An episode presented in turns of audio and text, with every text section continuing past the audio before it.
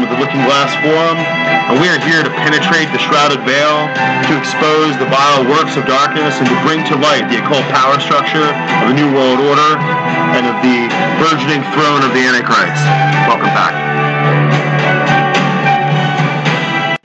So this week we have kind of a an undertaking, a kind of a heavy lift of a an episode this week because we have to get into just this massive topic of the the origins of the mystery religions and the um, what, what ends up culminating biblically in the scriptures as mystery Babylon, and to understand the the nature of this particular system of religio-occultic human development and civilization that really takes us back to the Ur of the Chaldees, back to Mesopotamia, back you know back to the the start of human civilization as it, as it were. And so we have to get into the, the concept of, of the Mithraic cult and Paternoster. Paternoster is the highest level of initiation within the Mithraic cult, and it represented the father priest. So Pater Noster means it means a father priest, and so this idea of, uh, of calling priests father in the Roman cult and the Vatican there, that the whole tradition of calling priests father comes from this earlier incarnation of astrotheology in the Mithraic cults. And in order to really understand that better, we have to go back in time before the Roman period to time of the Greeks and Pythagoras. So this is a really huge undertaking.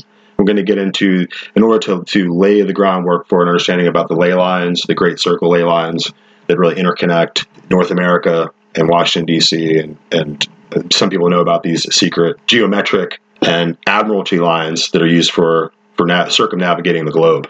So this is important information to really just kind of establish in your minds, and understand the, the great circle meridians of uh, the power lines that these occultists have been building on for centuries. So in order to get to this huge topic, I mean, there's so much to go into, and I just I want to get it on the record and just get to some of the deeper concepts and deeper occult histories that people often are going to pass over or not fully comprehend or not be able to have the wherewithal to put on a podcast. And so we see we've been driving some of the other discussion here about the Vatican and about the, the Catholic Church and about Protestantism, about, you know, the inner and outer magisterium of the Vatican, all that with all that is built on what came before, which was the the pagan systems of mystery cults and the, the mystery schools that came out of Egypt and Babylon. And ultimately, that's what the pseudo Christianity of the Vatican is built on. That's why we have to be Protestants. We have to resist. We have to be protestari. And protestare means we're pro Testament. We, we found the testaments that Luther and, and Calvin and the others discovered that the Catholic priests, the paternosters of the Vatican had been hiding the truth, right? So they want to introduce all this Mary worship, which was just an extension of Isis, uh, the, the ceremonies of Isis worship, and Ishtar worship, and Semiramis worship that was coming out of Babylon, and the Phrygian, the Phrygian society, which is also known as the Phoenician society, in case you didn't weren't aware. So let's read here. We have the libraryacropolis.org, and this is a fascinating article by Agostino Dominici, Mithras, and the Mithraic Mysteries. The Mithraic mysteries have their roots in the remote Vedic culture of India. Already in the Rig Veda, we find the god Mithra as regent and protector of a perfect cosmic order. Subsequently, in the Indo European tradition of Iran, we find Mithra identified as the tutelary god of the pact or oath, slowly assuming a more prominent warrior status. The contact between Mithraism and the Western world occurred through the expansion of the Roman legions, roughly from the 1st to the 4th century AD, thanks to the influence from the Greco Roman mystery tradition and the Neoplatonic teachings. Authentic initiation path reserved for the chosen few was forged.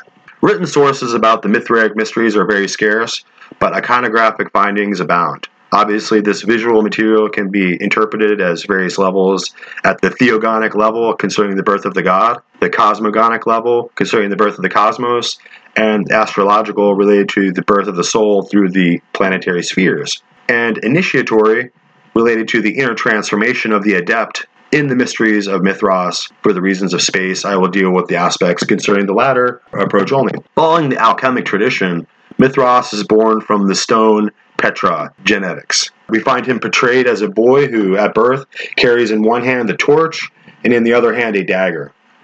The god born from a stone refers to the idea of his body as the temple of the spirit, and from this temple the light of the divine spark, latent in him, will manifest.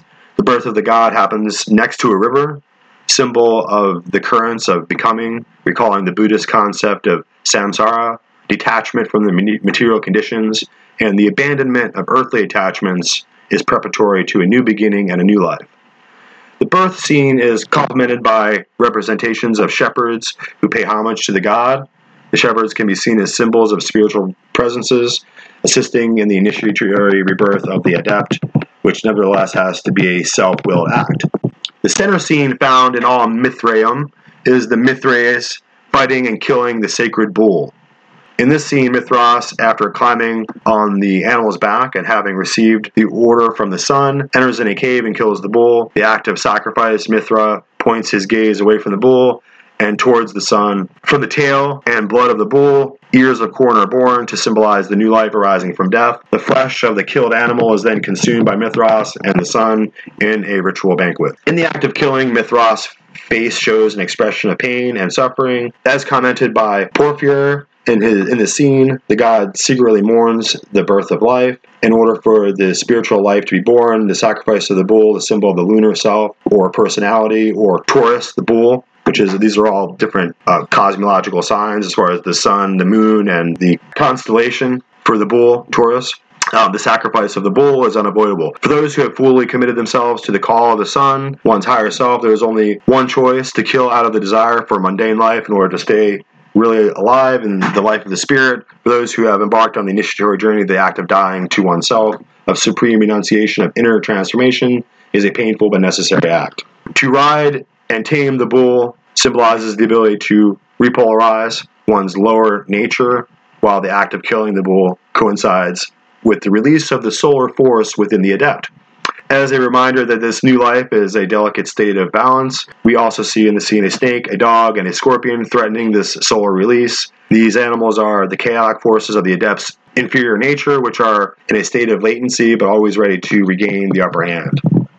The seven initiations into the mysteries of Mithras. So this is kind of what we're getting into, getting into the, the, these seven, and really Mithras, the religion is going to be a culmination of all the previous arcane and initiatory secret knowledge. The Gnostic systems that came before Mithras were all accumulated in this one system of syncretism, of religious unity and universalism. Mithraic traditions are supposed to be a inner working of all occult sciences to again into one to reveal the, the ultimate truth. So that's what the Mithraic, that's what the, the, the legions and the soldiers of Rome were participating in and joining in in great popularity uh, at the time of Christ and, and from thereafter. Seven initiations of the mysteries of Mithras. As in many esoteric teachings, the number seven assumes an important role in the mysteries of Mithras. In the Mithraic complex of Ostia, Italy, we find references to various Mithrae in the names like seven spheres, seven gates, and seven rungs. This one is known as the Mithraeum of Felicissimus. The seven initiatory grades were associated with the seven planets and their tutelary deities, seven metals, seven musical notes, and possibly seven colors. All these secret correspondences with Pythagorean, Platonic, and Orphic origins were accumulated and taught in the Mithraic mysteries.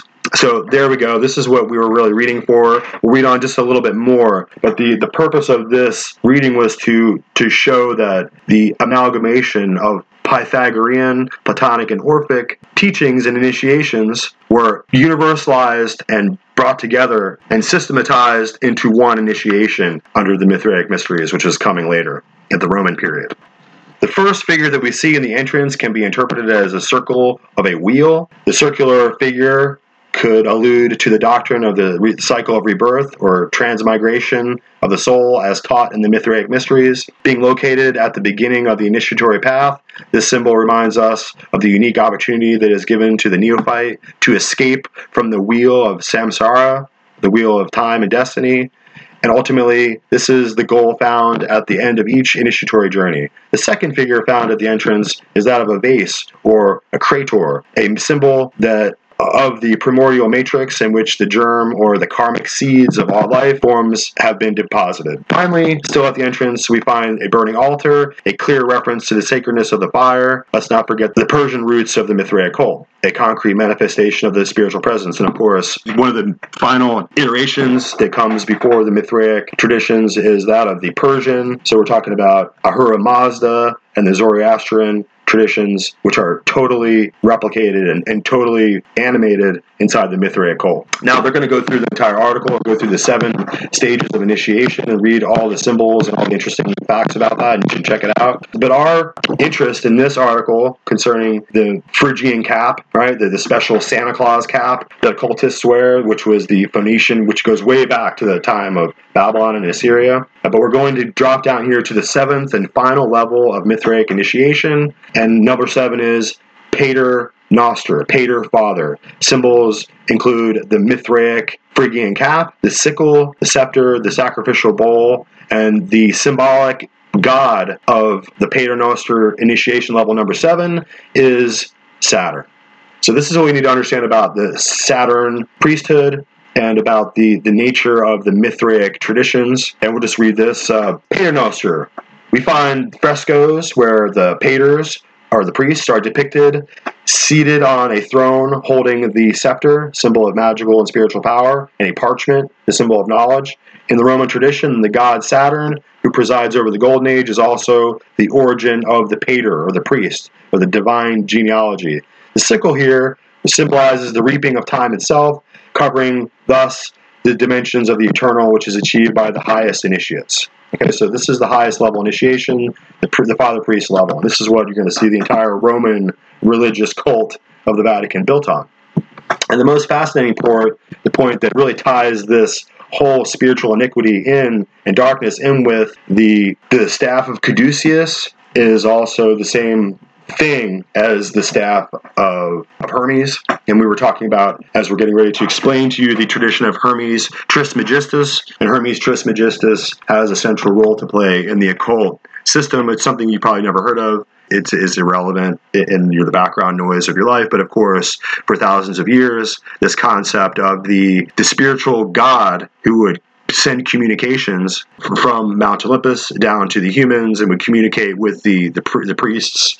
So this god who was interacting with the priests was called Caduceus, would, would carry the staff of Caduceus and would be known as Hermes.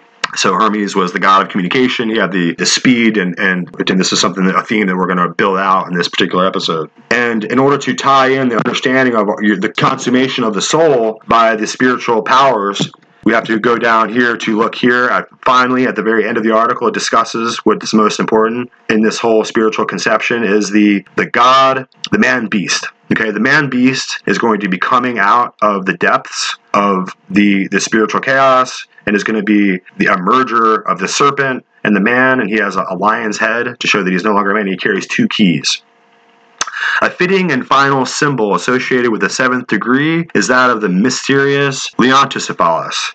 And the, the Leontocephalus, the lion headed body of the adept, is intertwined seven times by the snake, and he has four wings on his back, mastery over the four directions of space, and he holds the keys of life and death and a scepter. So this final amalgamation, the final initiation of the, the adept to become the beast man, to become seven times wrapped with the serpent is ultimately the, the demon possession that we will see come about by the Antichrist. Okay, so this seventh level of initiation, the Paternoster, leads to what is understood in the occult world to be the, the, the man beast of the serpent, or we understand in the Bible to be the Antichrist of the serpent. And of course, he has the two keys, and those are the two keys of the hinge and this these two keys are where we get the two keys on the Vatican flag. They're not the keys of Peter to open uh, and bind and, and, loose and so forth, which are seized upon by the perverters of the scripture there in the Vatican, those who are changing what the meaning of the scripture is. These two keys come from the Roman god, who is the two faced one, Janus, the god of of the past and the future, and the goddess Sibyl, and the goddess Sibyl had the keys of the hinge, and they could open and close the gates of heaven. So those were the, were the keys. The the keys of the papacy have now are understood to be the keys of spiritual and temporal power, and not of the spiritual keys of the church, which are totally separate or totally something totally different. You have to understand the difference between Simon Magus and Simon the Apostle. So the tradition of the Bible is built on the words of the Messiah and his relationship to Simon Peter. That's how we get the Gospels. But the interloper, Simon Magus, the magician who tried to buy the spiritual gifts for money and was cursed by Simon Peter, he is the Simon or the little rock, the little Petra that Jesus said that would not, the, the, the gates of hell would, would, uh, not withstand against the, the, the, gospel teaching. So you can understand there's a perversion in the message. They like to say that the Vatican Church, the Vatican Roman Temple, is built on the Apostle Peter. But of course, we understand that they built their magical Mithraic tradition on Simon Magus, who's a totally separate person.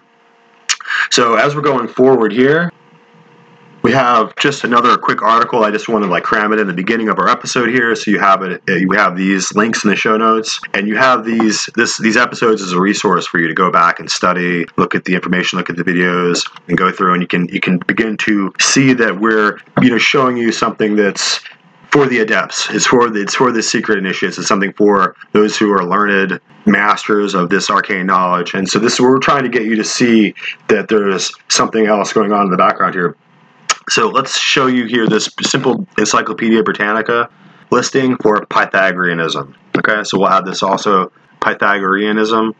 The earliest known systematic cult based on the rule of numbers was that of the Pythagoreans. So this is a cult, a system of occult sacred geometry, a system of occult religion. It's all based on numbers. Pythagoras was a Greek who thrived in the 6th century BC.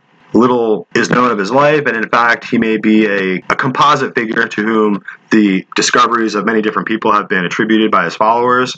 It is not even known whether the Pythagorean theorem in geometry was actually discovered by him. The Pythagoreans invest with the mysteries, since all other numbers can be created from one by adding enough copies of it.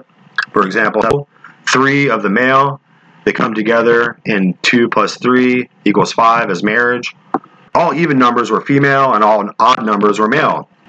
The number 4 represented justice. The most perfect number was 10 because 10 equals 1 plus 2 plus 3 plus 4. This number symbolizes unity arising from multiplicity. Moreover, it was related to space. A single point corresponds to 1, a line to number 2, because a line has two extremities, a triangle two, three, and a, a space, a square space for uh, number four. Thus, 10 also symbolized all possible spaces. The Pythagoreans recognized the existence of nine heavenly bodies. So, this is how we're going to trace the origins back to the Mithraic cult, right? The Pythagoreans recognized the existence of nine heavenly bodies the Sun, the Moon, Mercury, Venus, Earth, Mars, Jupiter, Saturn, and the so called central fire. So important was number 10 in their view of cosmology that they believed there was a 10th body, a counter Earth, perpetually hidden from us by the sun. Some Pythagorean speculations were mathematical, represented numbers by arrangements of dots, and the Pythagoreans were especially fascinated by the presence of the numbers in the natural world because their most spectacular discovery was that musical harmony is related to simple whole number ratios. So you can see that they were creating a cosmological world unified field theory, if you want, based on this idea of numerical ratios that tied all things together, including light spectrum, music spectrum, and so on. A string, such as a, on a violin, produces a note with particular pitch. A string one half as long produces an extremely harmonious note to the first, now called an octave. So we're going to go down through here. We could read this whole fascinating article, but just for the purpose of time, we want to go down here to their their symbolic uh, sacred attribution of numbers. For instance, the number five was associated with the Babylonian goddess Ishtar and the Roman parallel goddess, which is the same thing, Venus. So we understand the pentagram is symbolic of the goddess worship of Venus and Ishtar. So let's just go up here. This is the, the central fulcrum of all occult knowledge. Goes back to this Pythagorean tradition here. And we have to see how central seven, number seven, is to their sacred uh, sorcery here. and we want to just connect up this 600 years of occult tradition together.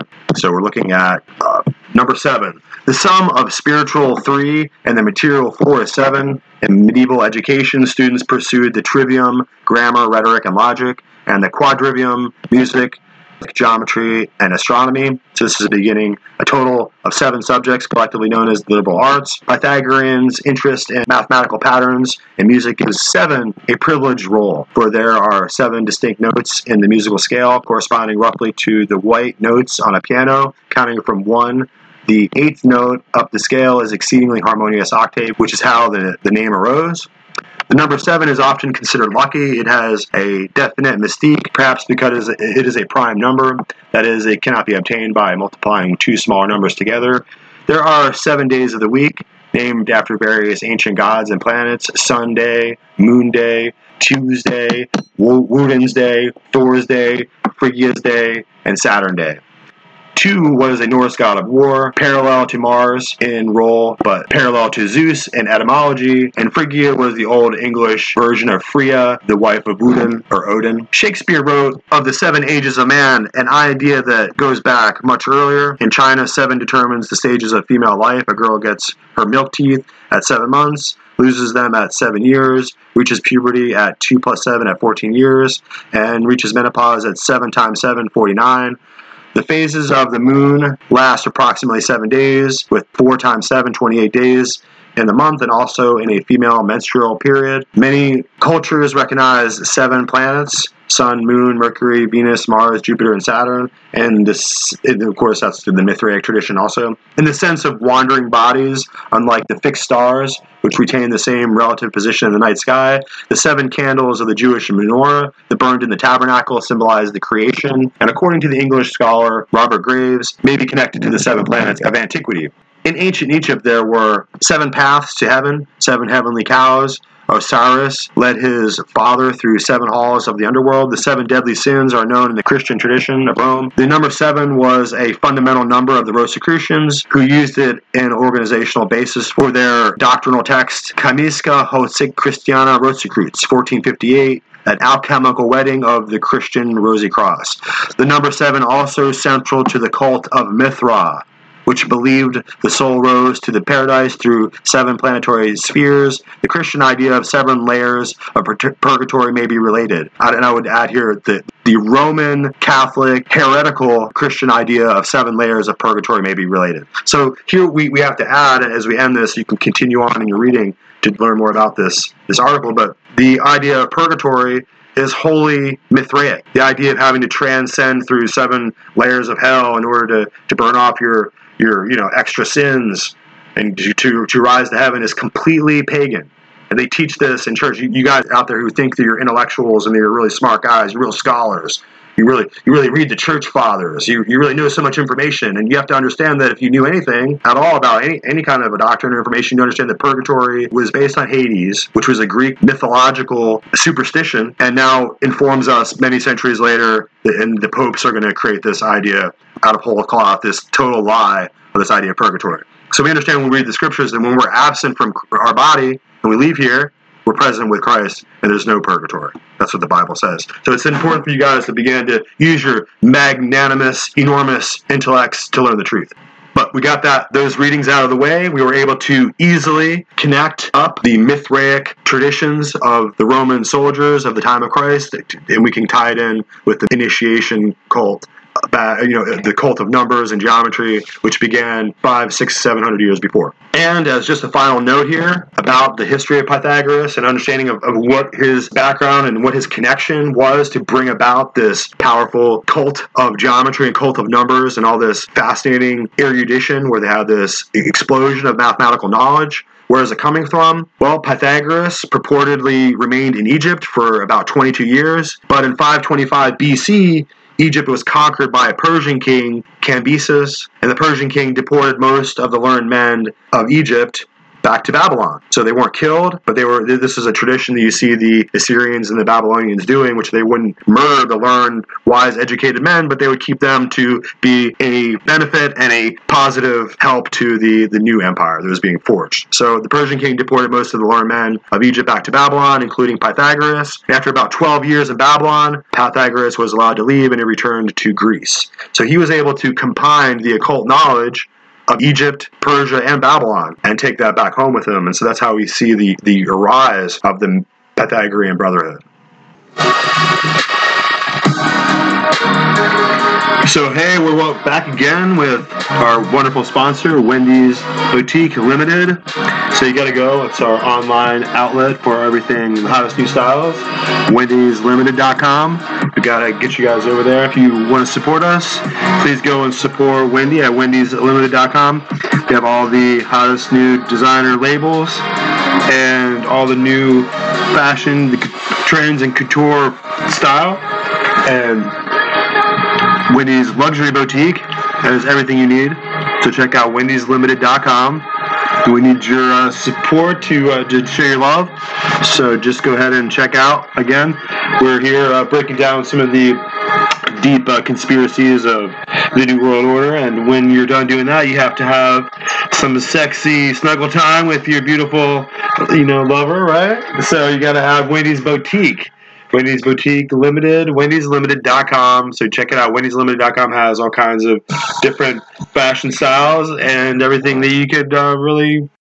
So yeah, I mean, we have to just have all the hottest new designer trends and labels available to you guys. So once again, wendyslimited.com. Check it out.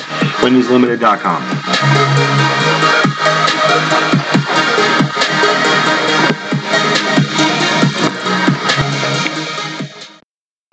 So, at the conclusion of our two or three uh, articles there, reading into the show notes and reading it into just the basis of that foundational information into our show notes here, just giving us a concept of where these this structure of ley lines and meridians and great circle geometry is coming from and how these civilizations and the ancient kingdoms and empires were built on these interconnecting ley lines across the surface of the earth. And it shows how early the Greeks realized that there was an orbit and that there was a process of the idea of geocentric uh, model of the universe was going to fall away. And we're going to end up with this the heliocentric model, understanding that the great fire or the, the great solar star that was near us, that we were in orbit around it, moving around it, and it appeared to us because of relativity that we were stationary. The star the, the sun was moving around us in a circle but of course, the, the Greek geometers and mathematicians were able to figure this out and were able to get a pretty good idea using the, a shadow of a staff on the ground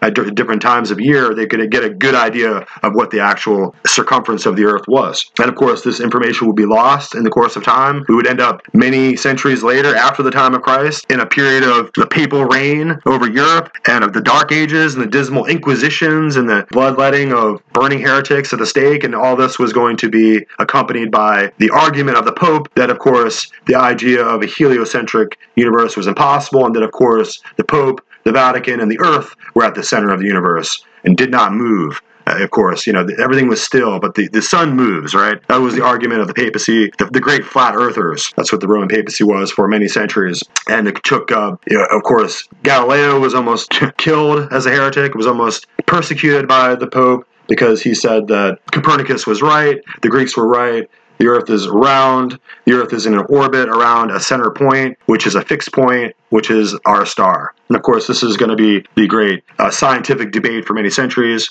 And of course, we have today the flat earthers who are trying to bring back this idea that we have some kind of like dome sky and some kind of flat uh, terrain and an Im- immovable place. So it's, it's we're moving backwards intellectually, and we're moving back into this this remote dark ages conceptualization of the universe, which is just unfitting for us. So going forward, we have to recognize that there is this secret of the seafaring calculation of the sextant, right? The, the getting out your your tool, looking at the stars, and being able to place yourself on the surface of the earth and get an idea of what your general latitude and longitude are.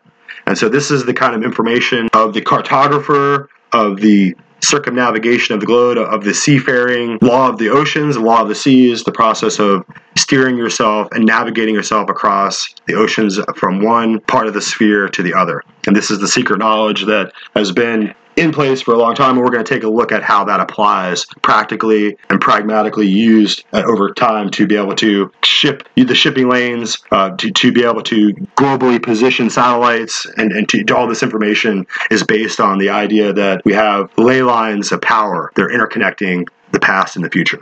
All right, so with that, we, we can't take up any more time. We have to introduce this one video. It's a visual aid. You'll probably have to go and check it out. You can listen to what he's discussing, but he's going to show a background image. This is the primer. This is one of the introduction pieces that we're going to use to begin to describe this larger three and four dimensional scope of the interconnecting trajectory across the surface of our planet. All right, so let's listen to this fascinating video.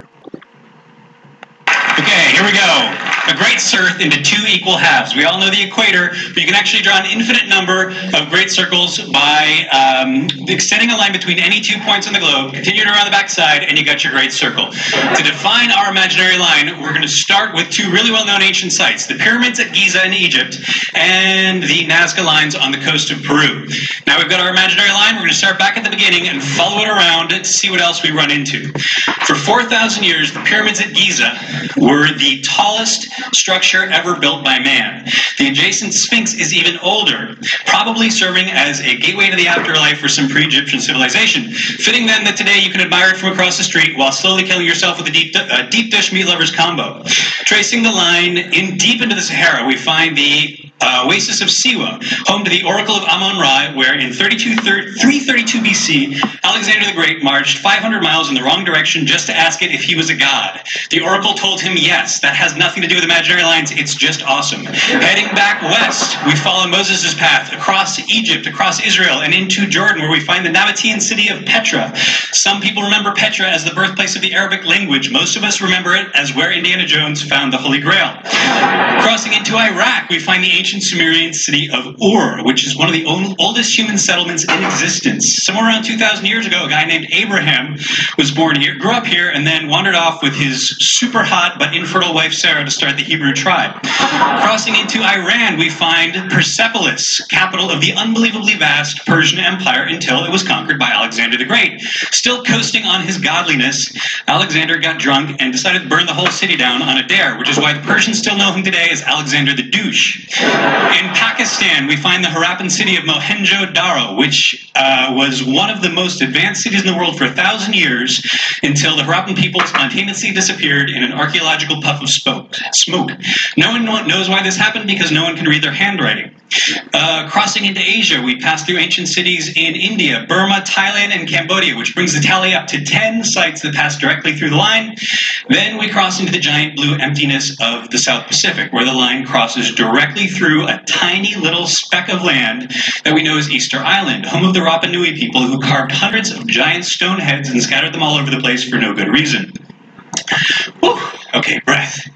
Entering into South America, we find that Machu Picchu is a little too, little bit too far north of the line but if we head south on the famous Inca Trail, we soon run into the much larger city of Ollantaytambo, which is actually directly underneath the imaginary line.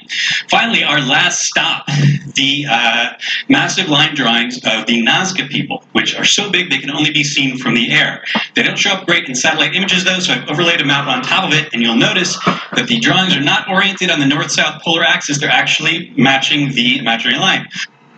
So with that, that's a useful visual cue, and you can watch that little video. It's just the the first uh, show note that we entered in there. It just shows a, a fellow, and he's going to go through and and show us the intriguing and fascinating and uncanny and possible connection of all these ancient sites on one perfect great circle ley line. Okay, so which is imagine the, equator line, which is the largest circumference of the circle, and if you go north or south from the equator, the, the circles of circumference get smaller and smaller and smaller until you get to the poles. So we're talking about the, the largest ring of circumference that great circle line is interconnecting all these fascinating and incredibly diverse and otherwise disconnected points of ancient civilizations on the globe into into one metric, into one geometric calculation of the Earth's surface in order to make sure that they could build these massive cities and these remote places around the world. So it goes back to the building of Atlantis. It takes us back to a time before Noah, before in biblical times when the world was united in a universe universal world empire and was built on these massive ley lines.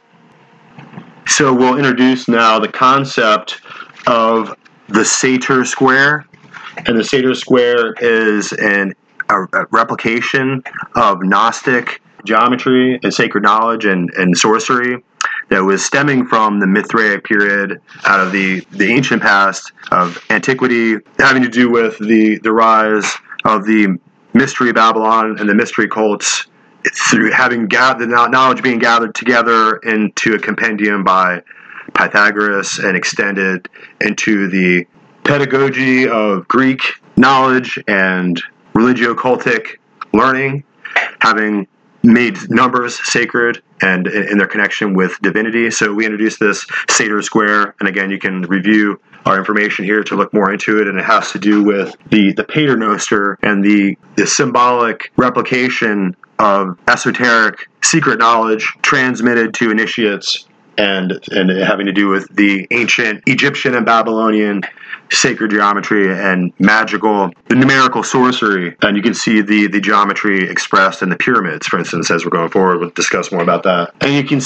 see that these great circle ley lines have connected many of the most important sites in the world it's obvious that the the nazca lines the easter island it becomes clear that the sites of these ancient megalithic civilization high up in the Peruvian mountains, all the way around the world, intersecting through the geometry of the, the, the pyramids in Egypt. And you can see that the illustration of revealed knowledge about the, face of the earth and how to calculate latitude and longitude properly over the correct circumference of the earth's geometric calculations. So, in as much as that you can see that when these sites were built, they were sought after and built on these ancient ley lines. And so, we're, we're showing you that, that the Atlantean civilization and the antediluvian world had the ability to circumnavigate the globe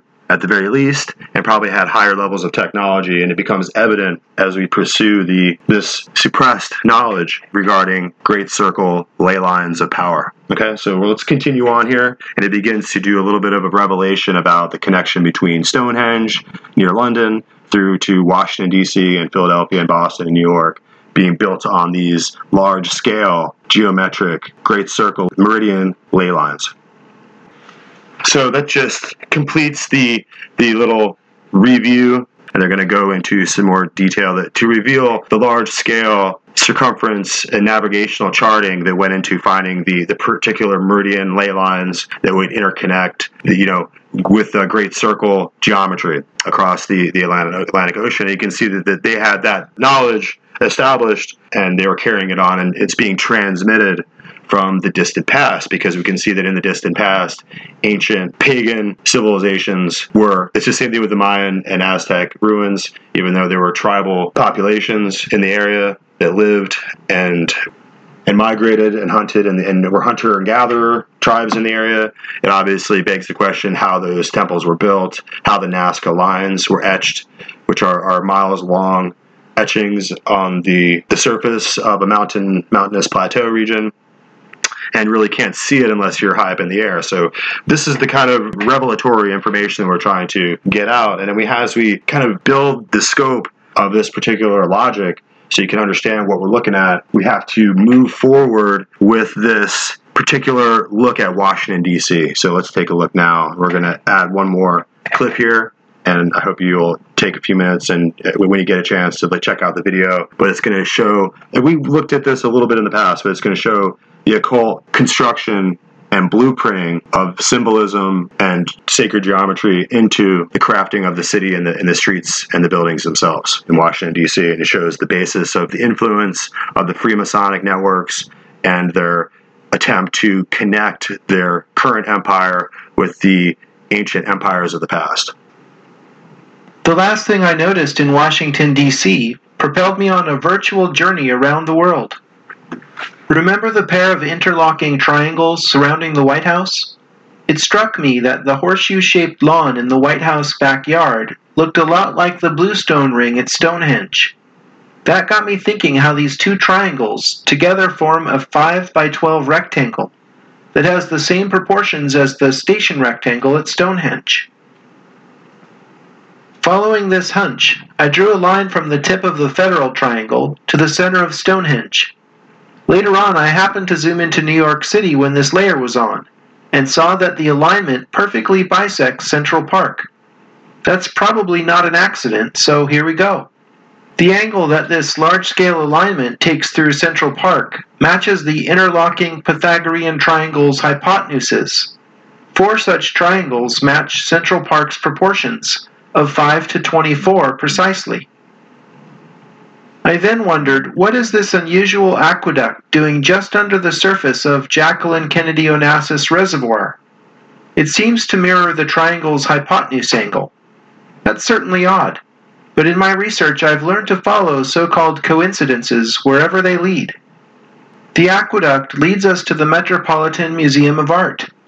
Getting closer still, we see this variation of the Templar flag in the atrium of the Robert Lehman collection. Incidentally, Albrecht Dürer's esoteric masterpiece, Melancholia I, is in this collection, and we'll study it in Egypt. In case you're thinking I'm imagining connections where none exist, Right outside this room is one of the oldest artifacts in North America, a 3,500 year old Egyptian obelisk from Heliopolis. Note the octagon surrounding yet another solar symbol. There are only a handful of ancient Egyptian obelisks left in the world, even counting those still in Egypt. So when I see one, I sit up and take notice. This obelisk is the twin of Cleopatra's Needle in London, Egyptian temples typically had paired obelisks at their entrances, so the obelisks now in New York and London used to together frame the entrance to a temple in Heliopolis.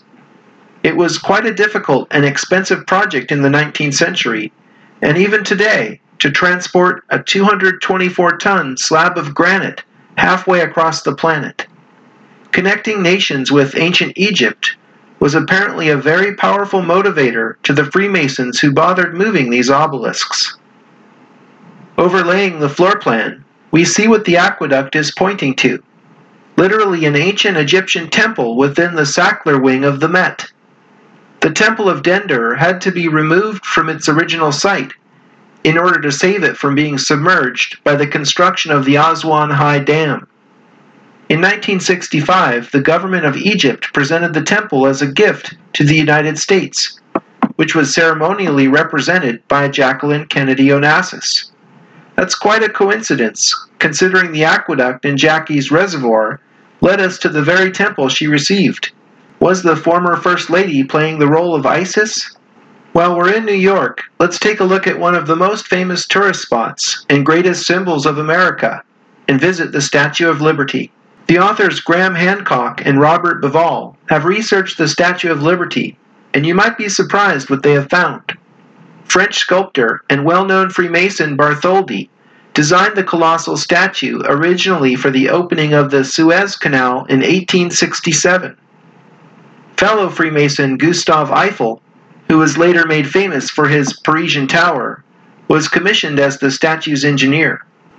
It is said Bartholdi modeled the sculpture after the Roman goddess Libertas.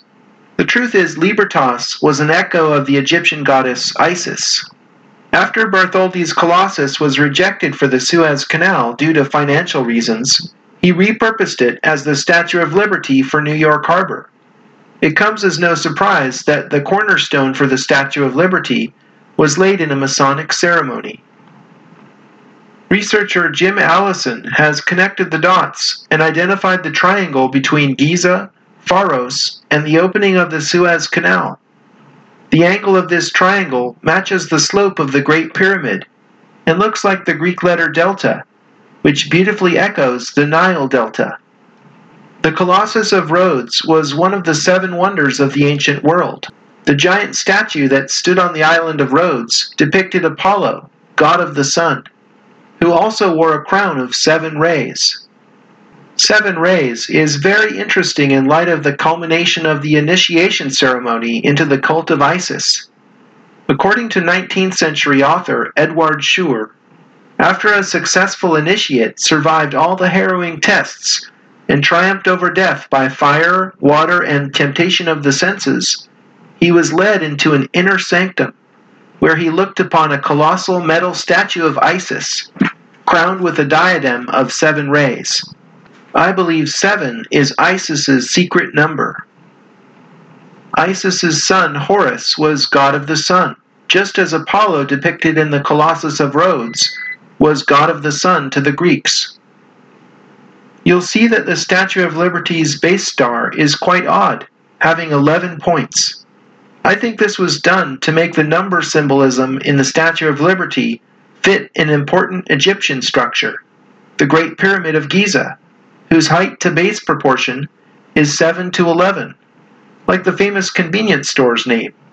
And if you didn't get 11 from the base star, the height of the statue from heel to top of head is 111 feet 1 inch.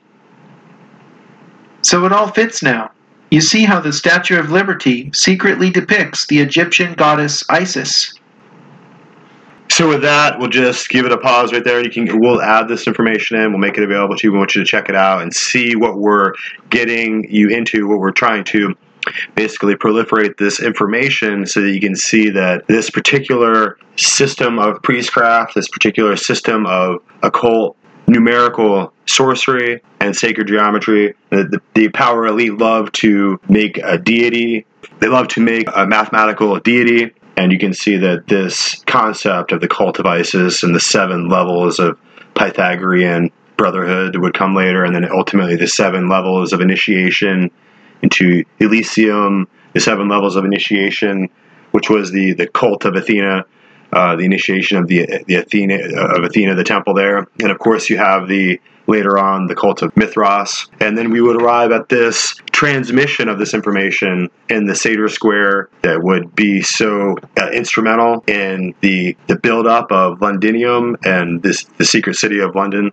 and also the, the Vatican and its entire priestcraft and its entire structure of theogonic teaching and their dogmatic rituals, their incantations that they do that uh, follow along with the, the black magic uh, Babylon who worshipped Baal and committed sacrifices unto Baal for the rebirth of the sun god. That's what happened also in Egypt at the, the three longest of the year, December 25th. That was the winter solstice. That's when Babylon and Egypt would worship for the, the rebirth of the sun god. It has to do with Tammuz. It has to do with this ancient knowledge that people don't have nowadays. So everyone just goes with the Christmas tree. They go with the Baal Mass and the Pope worship and they don't understand what the, the basis of it all is. So that's why we're bringing to you this connection through the Sator Square with ancient mystical Babylon and mystery, the, the priestcraft and the cult of Isis in Egypt, and we're bringing that forward through time to see that the, the Gnostics at, the time of the buildup of the Roman bishop to become the, the seat of Satan, right? And there in Rome, in the Vatican, was going to be based on this Gnostic knowledge. And so you have these false Gnostic Gospels, the Gospel of Mary, and all these kind of other nuances that would allow the, the complex theology and doctrine of the Roman magisterium to come about so that ultimately you'd have the, the Council of Trent, where they threw out all possible uh, connection with the, the authority of the gospel, and they and, and said in, in its place with scriptural teaching and sola scriptura, which they should have established at that time, the church introduced the traditions of men, the traditions of having Christmas trees, of having mistletoe by the by the door which you kiss under, the idea of having Santa Claus. I mean, all, all these kind of pagan concepts would be allowed as traditions spoken of by, you know, by the previous church fathers as being good and efficacious. They would make these concessions with Carnival, and they would allow these ancient pagan Yuletide traditions into the religion of Jesus Christ. And so that's how they would become polluted doctrinaires of this. And they would become inseminated by the syncretism of secret Gnostic teachings from the ancient past and from Egypt and Babylon. So the Vatican, you know, was just an extension of the Mithraic seven levels of initiation of the Pater Noster. So that's why we have to look at the Sator Square. All right, so having really gone into that as, as far as we need to. Let's look at our next video because we're trying to basically use these visual cues to show you the mystery that it's hard to see without, unless we have satellites, unless we can go high into the atmosphere and see the curvature of the Earth. We can't see how these ancient civilizations were being built. We can't see how these Freemasonic orders transmitted their knowledge and how they built up this empire here in Washington, D.C. What secrets in plain sight connect the Freemasons to Stonehenge via the number 33? We're going to take a look at what is likely the most potent alignment on Earth. It runs from the George Washington National Masonic Memorial to Stonehenge via the heart of New York City, directly over Wall Street and within 650 meters of 911 Ground Zero. Besides New York, Washington, Philadelphia, and Boston are all within six kilometers of the line. This means that the majority of power spots in the United States, and indeed in the world, are on a line from the most important Masonic monument in the US, and possibly in the world, to the world's most iconic megalithic structure of Stonehenge. The George Washington National Masonic Memorial in Alexandria, Virginia, is fashioned after the ancient lighthouse of Alexandria in Egypt, one of the seven wonders of the ancient world. It serves to memorialize both George Washington and every American who ever was or will be a Mason. It is also exactly 333 feet tall. At the other end of the line, Stonehenge is 33 meters across, echoing the memorial's height in a sense. For Freemasons, 33 is a most important number. Perhaps the easiest way to highlight the importance of 33 to the Masons is by noting that it is the highest degree a Scottish Rites Freemason can obtain. While all preceding 32 degrees can be obtained by merit and ritual, the 33rd is reserved only for the chosen ones. Back in New York, we see that the line passes close to the Statue of Liberty, perhaps the most well known symbol of the United States.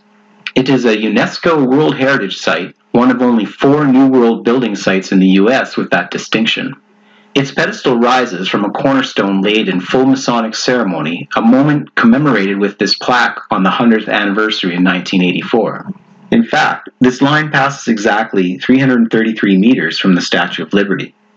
Knowing that the Statue of Liberty is Masonic, that the two iconic structures are separated by 333 kilometers just might not be an accident. Looking at Washington, first notice that there is a broken pentagram inscribed in the city's street grid. Now take a bisector of the Pentagon War Headquarters and project it until it crosses the Masonic Stonehenge line.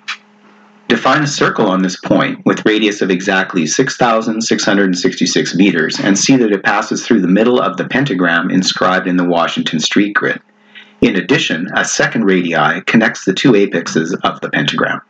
This coincidental arrangement of sixes and fives perhaps is also not by accident when you consider that the Masonic Washington Monument is 555 feet tall, which is equal to 6,666 inches. Expanding our view, we see that our line goes through the tip of the Mississippi River Delta on its way towards Teotihuacan with its famous Pyramid of the Sun. To be precise, the line ends up passing exactly 33.333 kilometers from the Wikipedia point for both the Pyramid of the Sun, the third largest pyramid in the world, and for the whole of the well known Teotihuacan site.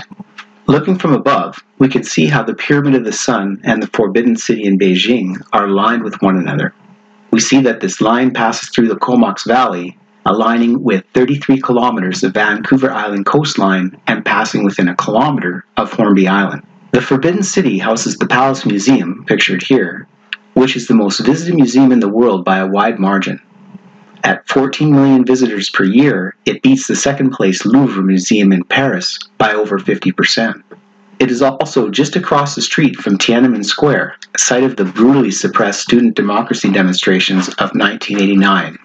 So I just want to pause it there because it makes an interesting reference to the Louvre in France and their strange uh, occultic you know, glass pyramid, which is the very point of that particular ley line as it passes over you can see with the in China and the Forbidden City that these this ancient knowledge of building great geopolitical power structures on these particular ley lines and the ability to calculate them, the ability to harness geometry and mathematics and understand the, the curvature of the earth and understand the circumference of the earth to be able to actually like sur- like surveyors do now when they set up their survey equipment and, and build and set up the height and depth and the longitude and latitude of certain points in order for the builders to come in and, and set buildings uh, to, to be plumb and level and, and situated properly. So all these these kind of technologies have been in place for a long time and you can see that that they've been utilized for a very long time.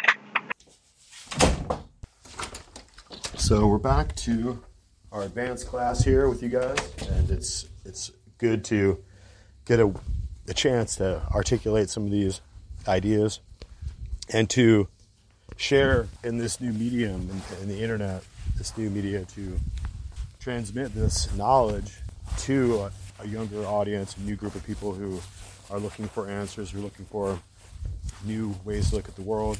And you're going to have to go back sometimes into the mysteries, into the, the deeper occult histories of, of the human epic here on Earth. And as we go through this particular episode, it's oh, I have to do some background work here with you as we discuss some some of the relative issues that we're seeing playing out today as they have uh, a, a, a, as we talk about the elites, the globalists, as they have this initiative towards building global government, a, a, single imperial world order.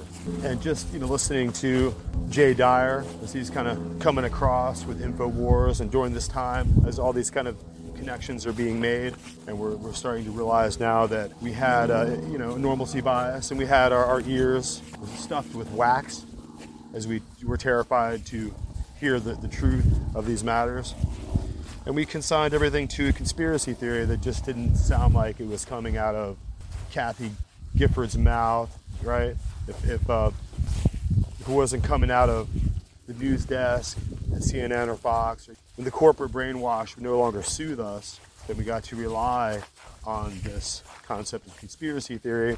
And of course, the, you know, the power elite, the intelligence apparatus fed into it with no end of reptilians, hoaxes and you know blue beam UFO sightings, all kinds of disclosure of alien life, anything to minimize, distract, or steer our eyes away from what's taking place right in front of our eyes here on Earth.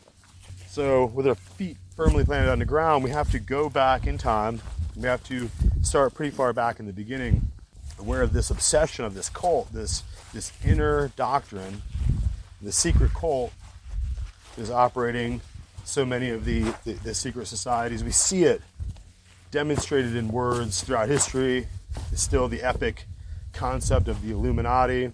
People soothe themselves with this idea that there couldn't be any kind of power apparatus so pervasive and so complete that it can control all these features of the world, you know, all these different royal courts, all these different wars around the world, the different the direction of technology itself and the way that we circumnavigated the globe the way we navigated the world with our ships, right, over time before we could invent steam engines. There couldn't be an elaborate system of a secret doctrine coursing its way through time and through the, the human experience because all these events are just far too out of control. And, and life itself and the circumstances of our fate here in this life is, is something that can't be manipulated by global elites, right? So such a thing is just a fallacy.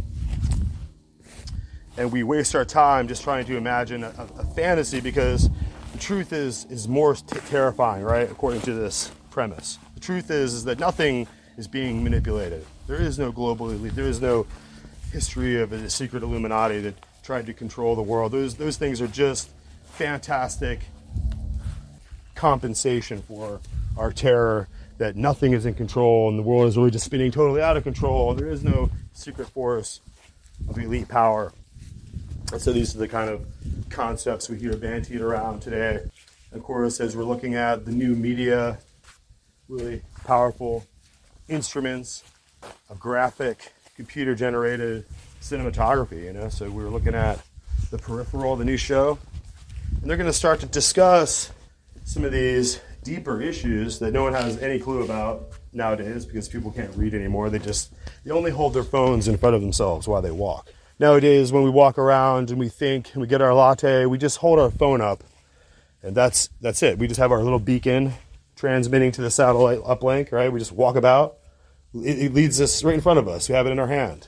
I see down at the uh, at the university there in, in Florida, the Florida University, right? The uh, young people just ride around on their scooters course, scooters have two handles, but this becomes overly taxed, but you have to have a, a latte in, in one hand and a phone in the other. So there's complications there when you see the young people scrambling about, trying to hold their phone up in one hand and trying to steer their speeding, crazy little carts about, right, with one hand and the other. And so this is the kind of world we live in. We're becoming insane. We're becoming debauched. You know, Hunter Biden is just a joke on Saturday Night Live now.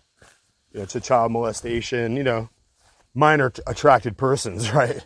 So, because pedophile is so mean. These people can't help themselves. They're minor attracted people, right? We don't hang them anymore. Every time I put a noose up on Facebook, they take it down and ban me. I think we should hang hang pedophiles. I mean, right? I mean, this is this is what civilization is. Civilization is when you hang pedophiles, and if you don't, if you don't do that, and you don't have civilization anymore. I think it's as pretty simple as that. So we have to take a look at this theme that we're seeing in peripheral. It's just kind of being drawn out about the interconnecting ley lines of power. And the interconnecting ley lines of power have to, it has to do with mysticism and has to do with the ancient occult ideology and the power practices of the elite. And it goes back a long time. So that's what we have to discover here that these new builders, these new uh, freely building Freemasons, if you will, that are building this new world order, are building it in congruity with the old system itself. So we have to take you back in this episode quite a long ways in our discussion to Pythagoras. And Pythagoras goes back to before the time of Christ, five and a half centuries. So it goes back quite a long time. And Pythagoras' history is very curious because he's a Greek gentleman, but he, he has a fascination, of course, with math and geometry. Geometry being the central note and the central theme in, in all these different parallels in this episode. And he historically is a mysterious figure. Reminds me somewhat of Muhammad.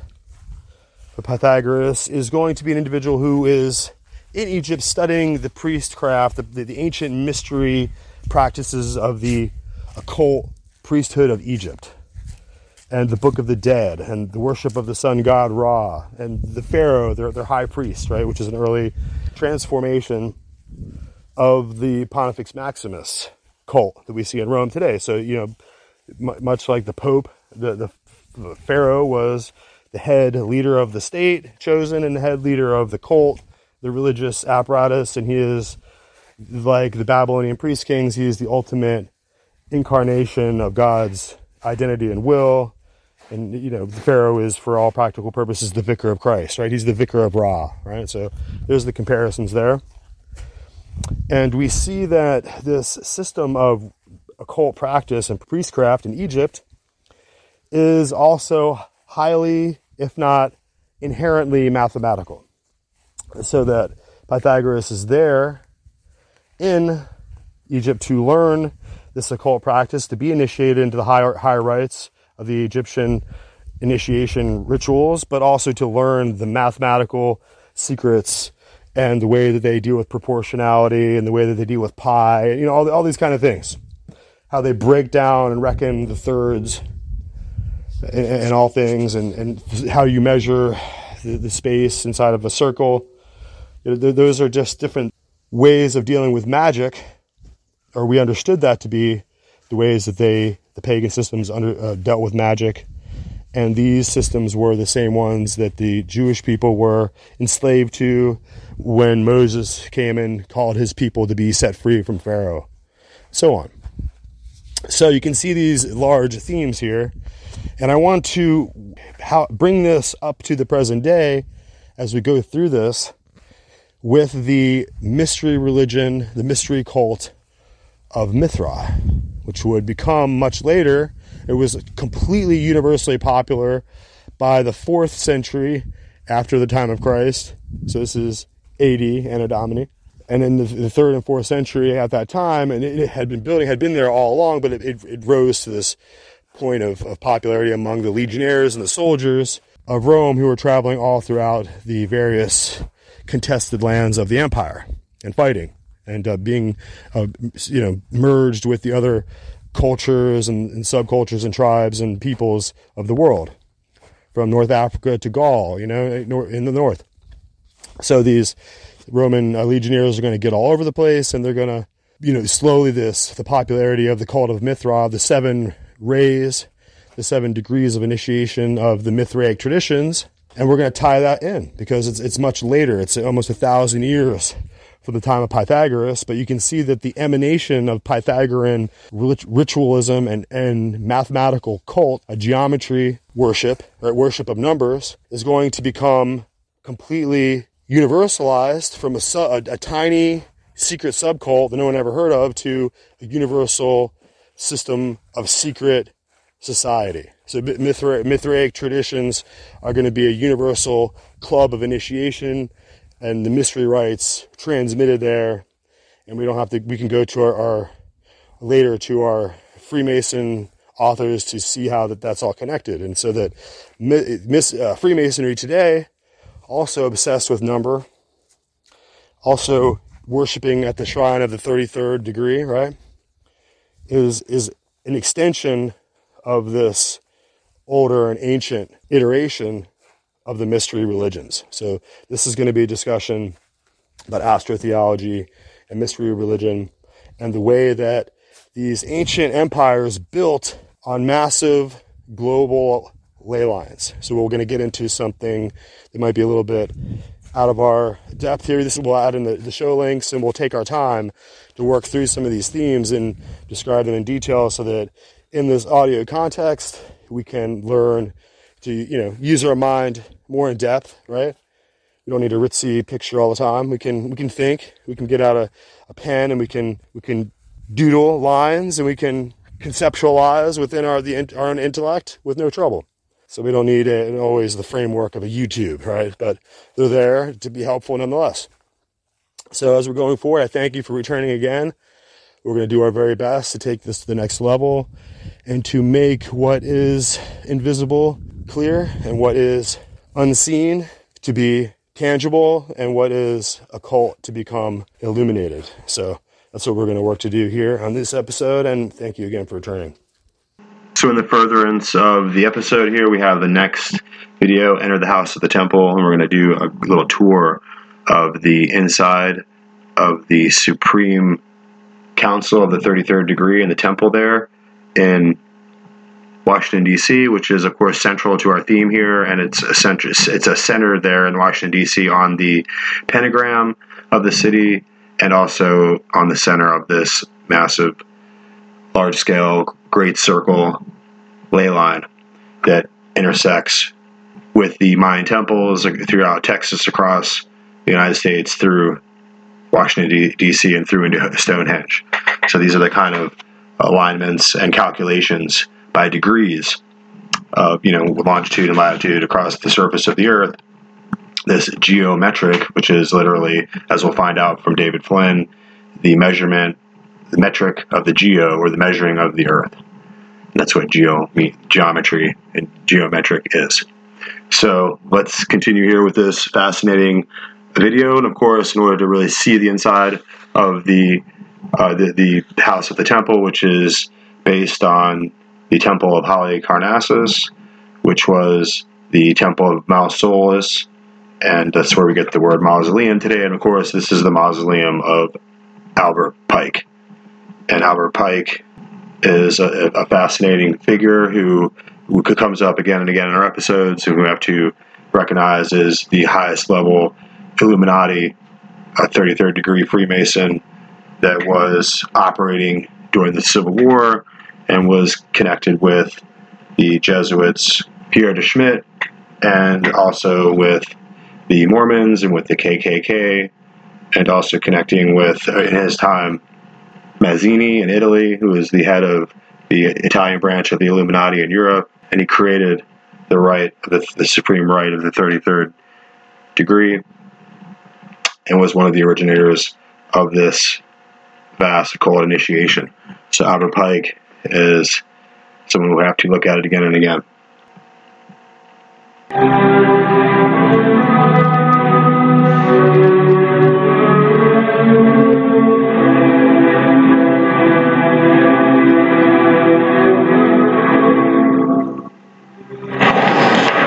all looking to take a tour?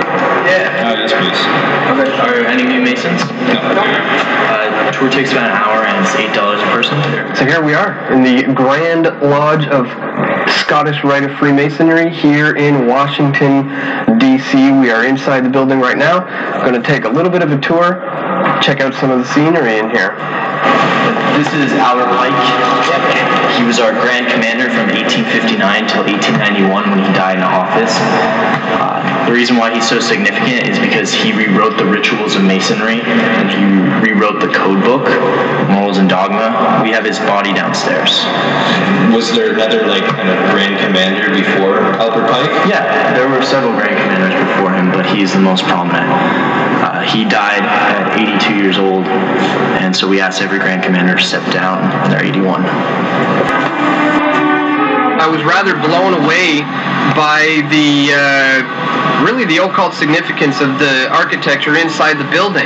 Um, we were shown one of the main ritual rooms where they conduct their rituals, where only members of the 33rd degree are allowed in there, and the tour guide himself didn't seem to know a whole lot about the actual symbols and the meaning behind uh, some of the symbolism So we call this room our temple room. Uh, it's not actually designed to look like a Christian temple.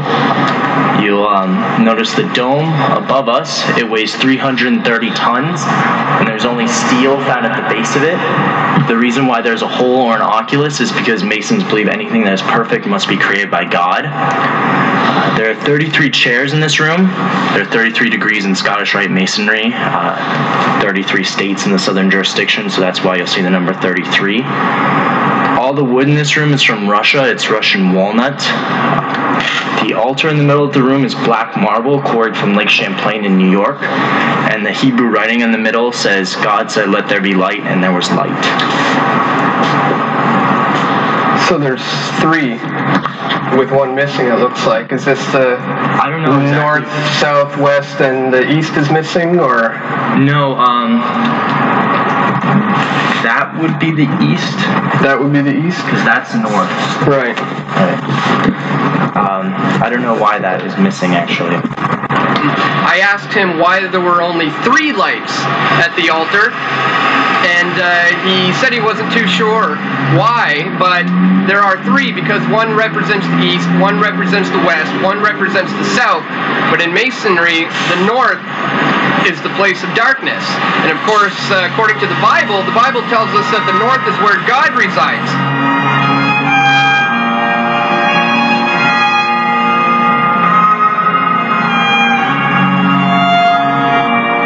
Masonic Holy Bible.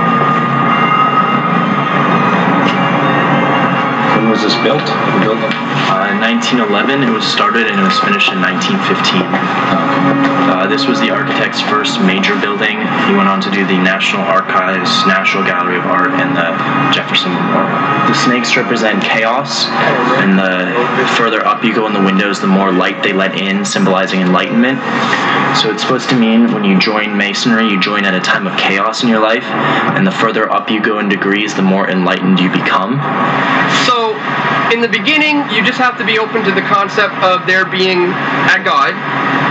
Uh, but as you work your way up the ranks and you gain enlightenment, he showed us windows in there that get brighter and brighter as you go up. And I found that very interesting. The windows were also surrounded by serpents. I asked him, What is the symbolism of the serpent? He said that's all about order out of chaos. The, the serpents represent chaos.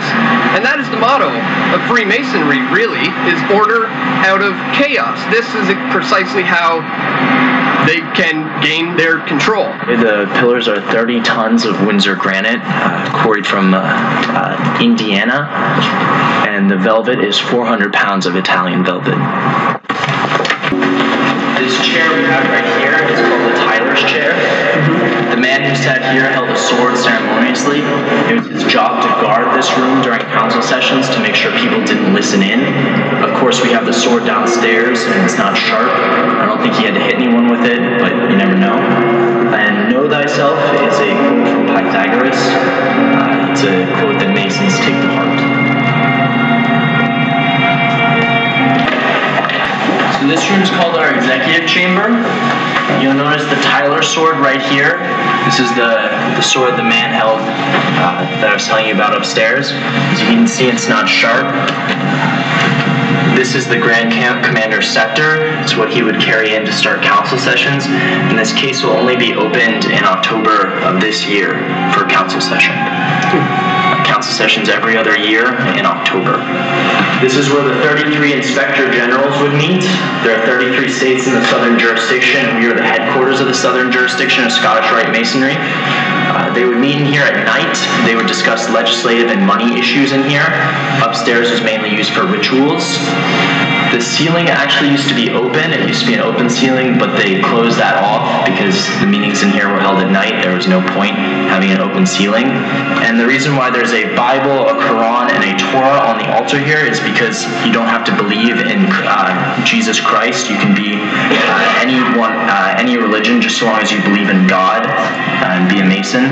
These are just the holy books our leaders pray to. The reason why they have the Quran and the Bible and the Pentateuch uh, is because, uh, as he said in his own words, you don't have to believe in Jesus Christ. You just have to believe in the idea that there is a God. And that is because Freemasonry is very much an ecumenical movement. It brings together all kinds of religions because you have to be open to the concept of there being a God. They refer to the God as the grand architect of the universe. That way it can encompass everyone on earth. And, and there can be members of the Brotherhood from the Muslim world, members of the Brotherhood from the Christian world, all over the world, bringing them all together. So there's a lot to get into with this particular episode here, and I think that we need to show you the different visual cues and the different videos that we have lined up in the show notes so that we can kind of talk about them short little YouTube videos or what have you that are going to show you what we're trying to describe when it comes to great earth geometry. And this with Google Earth now it becomes a lot more plain over the course of centuries as these kind of ley lines and power dynamics were built up over time politically and, and connecting in the vivid way on these parallels, these circumferences, these circles that segment our world.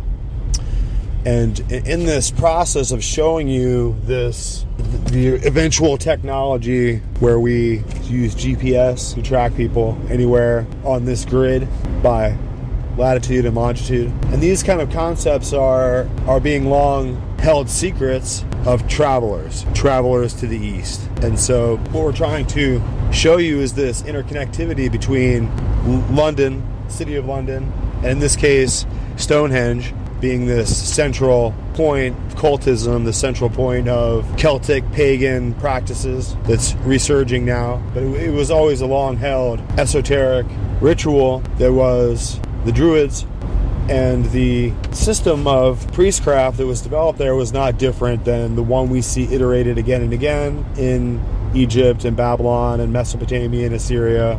And the same thing holds true again when we point out that Babylon was holding the worship of the, the three longest nights of the year, the high occult black ceremony of the, the Babylonian priest kings, right? Of Nebuchadnezzar, that ancient line of power and black magic and ritualism that was cultivated in the, the, child sacrifice and the orgies and the orgiastic drunken revelry and the taking of various substances that would evoke hallucinogenic states depending on the that was the the rites of of Elysium the rites of Eleusis, the Eleusinian mysteries, were no different either. They were practiced by the Athenians, and they would have seven levels of initiation. And this is the same structure that you're seeing again with the Pythagoreans, and then later on, much later, with the Mithraic, the rites of Mithras, the Mithraic Brotherhood that the Roman legions were into.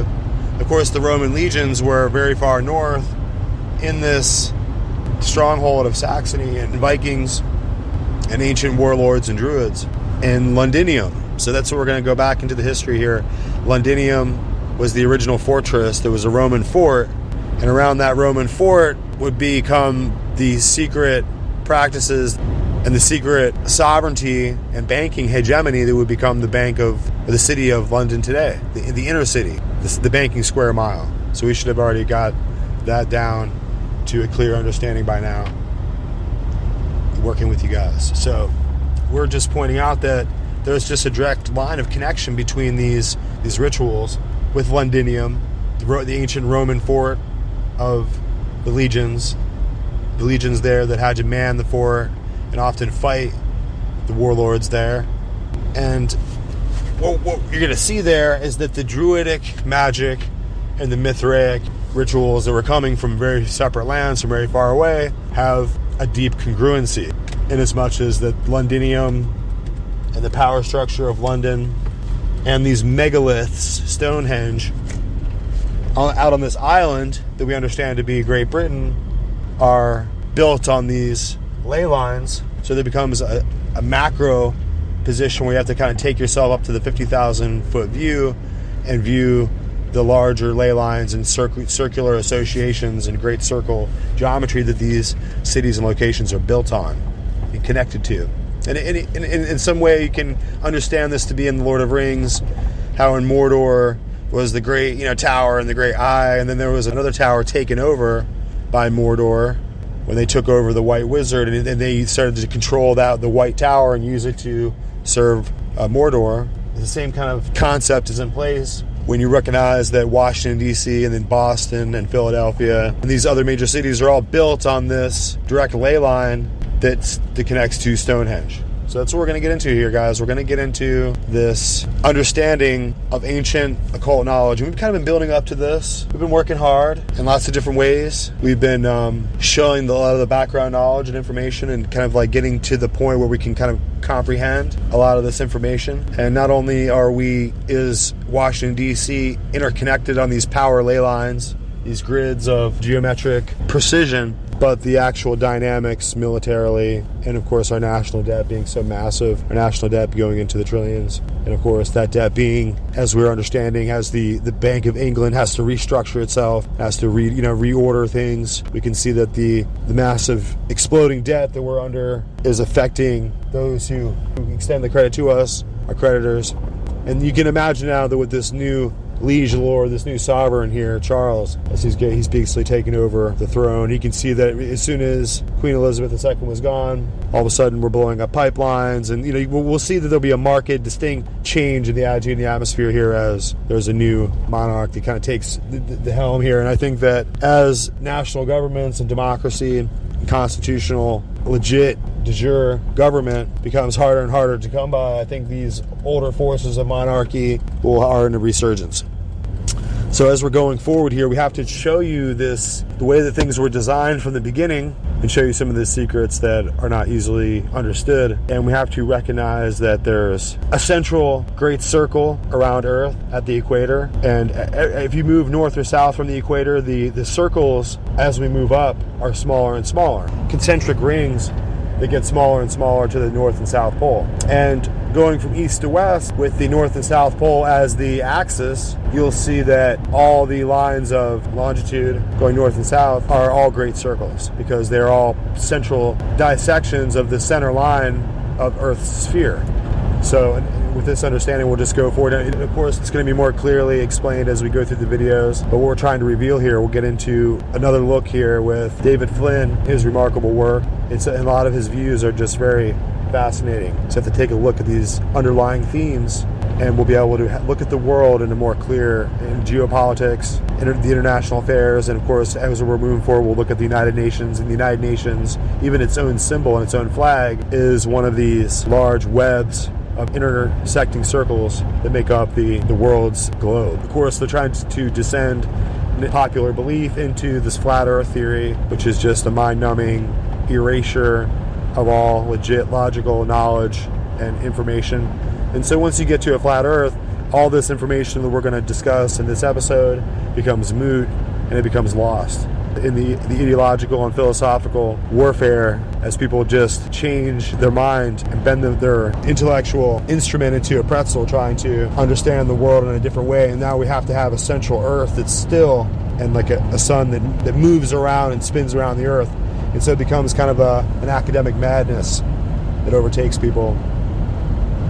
And so, but really what's happening, the whole purpose of that, the artfulness, is to reduce people back to the dark ages, uh, literally and figuratively both, when people did believe the world was flat and couldn't imagine anything beyond the, the, the hillside where the sun set in their little hamlet. So as we're trying to maintain ourselves and to resist the overthrow popular government, the, the massively growing wealth of the middle class, the small businesses. You know, with the, the Great Reset, the World Economic Forum plan to reduce everyone to eating bugs and no one can come by any meat. Well, in my community, we drive by farms all the time where there's innumerable hundreds and hundreds of cows everywhere. There's steaks piled up to the uh, top of the trees around here.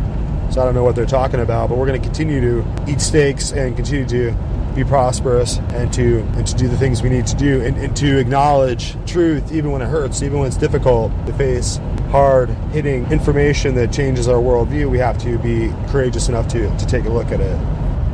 But the point of this intro discussion and reading, and we'll discuss this further because we're looking into this connection between the original root of the Pythagorean Brotherhood, which brought the, the cult of Babylon and Assyria and Egypt, brought it forward into the Greco-Roman period, with the and, and, and that's how he, how Pythagoras had all the proliferation of all this geometric magic or you know, the magical geometry, the the power of numbers which is their great religious, the central re- religious theme of their entire cult worship, is this worship of numbers.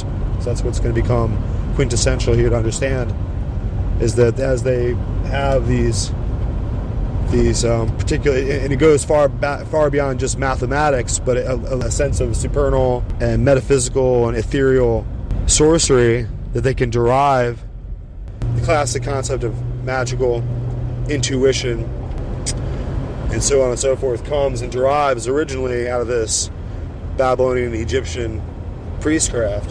And so it's carried through forward through time through the Pythagorean Brotherhood, and eventually it arises and becomes popular and becomes the thesis within the, the development of Londinium as a foundational and essential belief system of the Roman the Roman soldiers, the elite, the Roman legionnaires were well known to be thoroughly myth, Mithraic and there were seven levels of initiation. And so this is going to bring us forward in time, of course, to the power of the City of London, the power of the Grand Lodge of Freemasonry, which was established in London in 1777, if I'm not mistaken.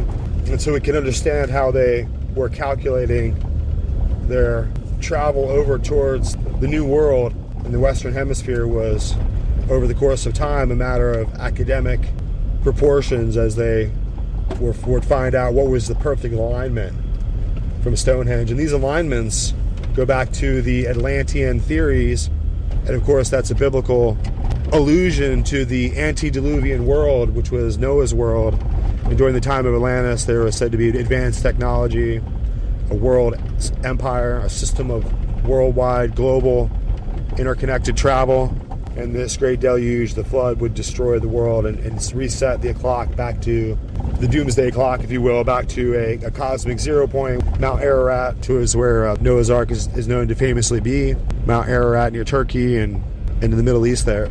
In as much as that now we have to recognize that the, the, the, we can see that there was an ancient ley lines, and you can go to the Nazca lines in Peru, and you can see that there's all this these these you know massive megalithic stone structures like the Trilithon, and we're going to get into that too as we go forward in this fascinating episode.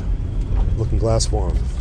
So we're coming off of the disclosure of that last clip. Also, we're looking at the the house of the the temple there, and we were looking at the very fascinating legacy of Albert Pike. So, in that vein, and in order to disclose more about the Supreme Council of the Thirty Third Degree and the the high level occult system of elite power, you know, and globalism that we're seeing established here. And so we see globalism in a whole new light now with this understanding about the Great Circle alignments upon which they build their geopolitical power apparatus. So this next issue uh, shows the connection with Albert Pike to Washington D.C. and the grip of control that the this power elite has had over the emer- emergency war powers, military government, especially the one that was established there in 1933. So, you know, you're starting to see a theme there. So let's listen here to this InfoWars article, and it's very just very short. I think it's like four minutes ultimately, but I think it just it just shows you the establishment of this system. Recently, The University of Texas pulled the Jefferson Davis statue from its campus because of a growing irrational fear of American history.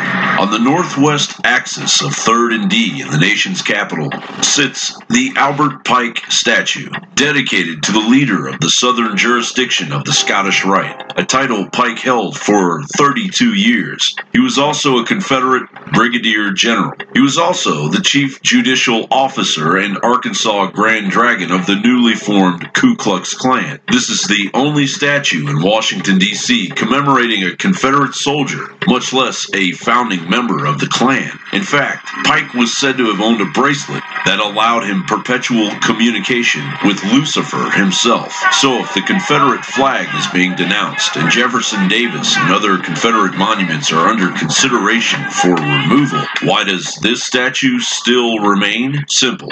Pike is highly revered by the very occultic groups in control of the puppet government installed in Washington, D.C. His 1871 letter to Illuminati mafia founder Giuseppe Mazzini predicts a succession of three world wars, a game plan followed to a T by the global elite. It was Pike that wrote the rituals that would create a secret society within a secret society.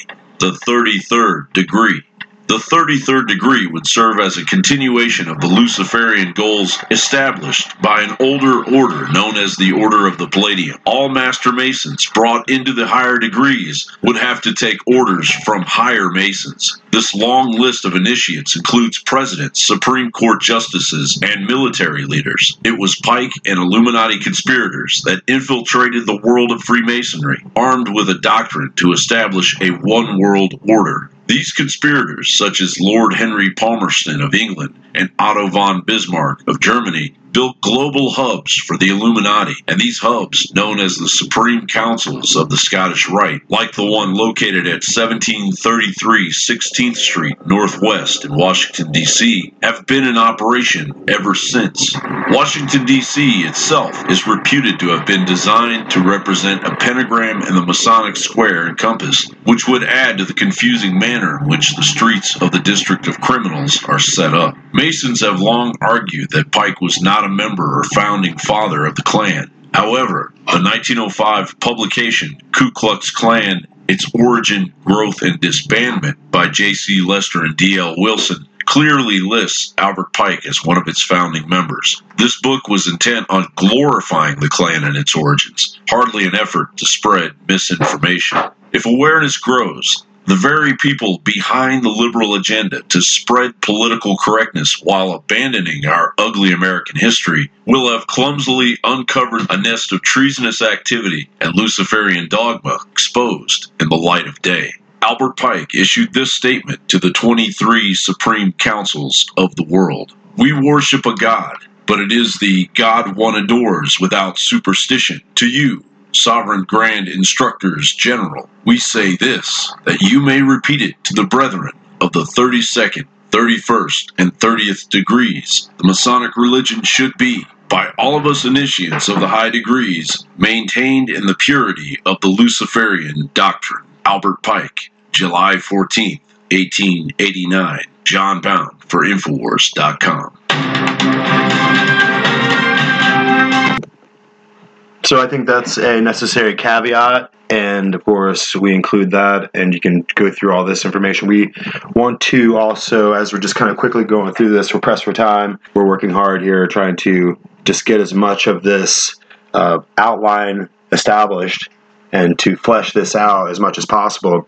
We have one more video. Of course, I think it's important, and it was always a fascinating video series Secret Mysteries of America's Beginnings. And this is in part one and we're going to just show you how they have, of course, Brother William Schnoebelen, who we have you know showed in other past uh, episodes dealing with the the Mormon Temple and so on, and we have he goes you know did they discuss in this video the alignment, this great circle alignment that connects Stonehenge, and it shows the aspirations and the cunning, you know, work of the those who believed in this new Atlantis and that America was this new land, and they had this um, this alignment and these great the calculation of the, these great ley lines to be convincing proof in their minds that America was to be the new Atlantis.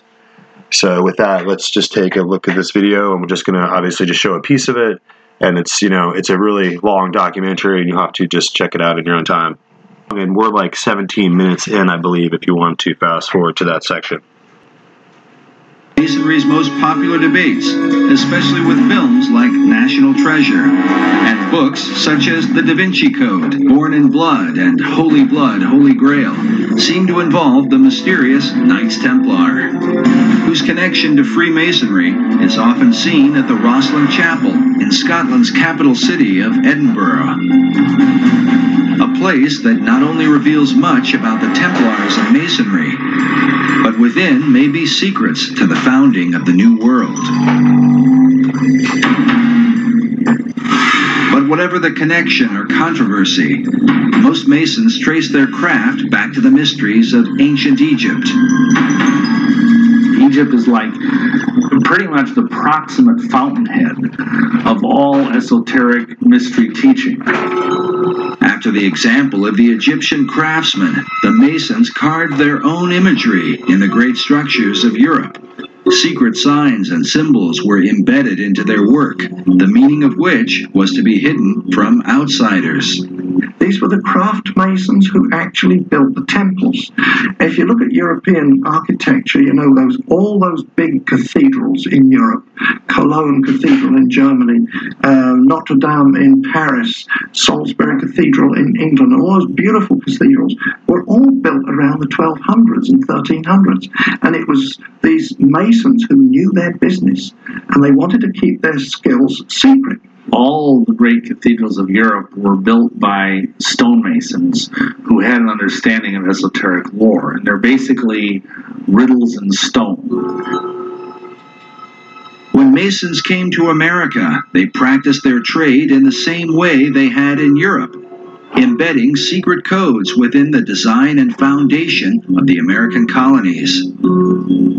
Some believe this may account for the geographic location of the five great Revolutionary War cities. In particular, Boston, New York, Baltimore, Philadelphia, and Washington, D.C. have all been built in perfect alignment along the eastern seaboard.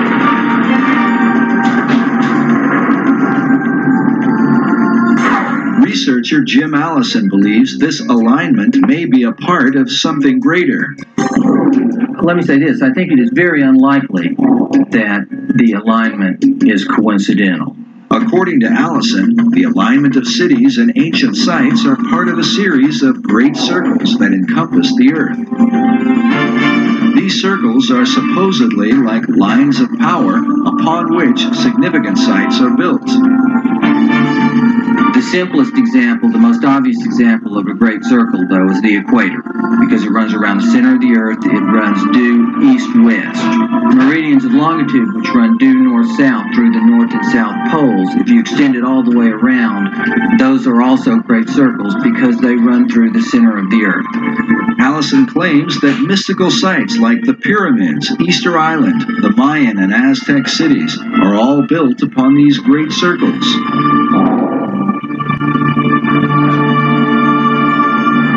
In addition, one of these great circles contains the five cities that date back to the era of the American Revolutionary War. Washington, D.C., Philadelphia, Baltimore, New York City, and Boston are in fact aligned. They're fairly close together. The distance from Washington, D.C. to Boston is 400 miles. And as a result of that, you can, you can see the alignment uh, just on a flat map because the, the curvature of the earth is not so much over that distance um, to, to distort it. But on a on a three-dimensional map, it's it's even clearer.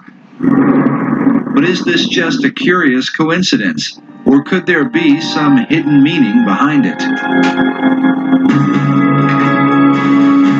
In the 1920s, an Englishman named Alfred Watkins noted a series of straight tracks or lines upon the Earth's surface that seemed to connect the ancient monuments and holy sites around the world.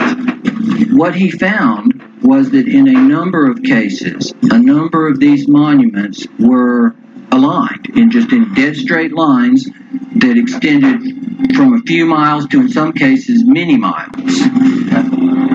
He coined the term ley lines to describe and to explain these alignments.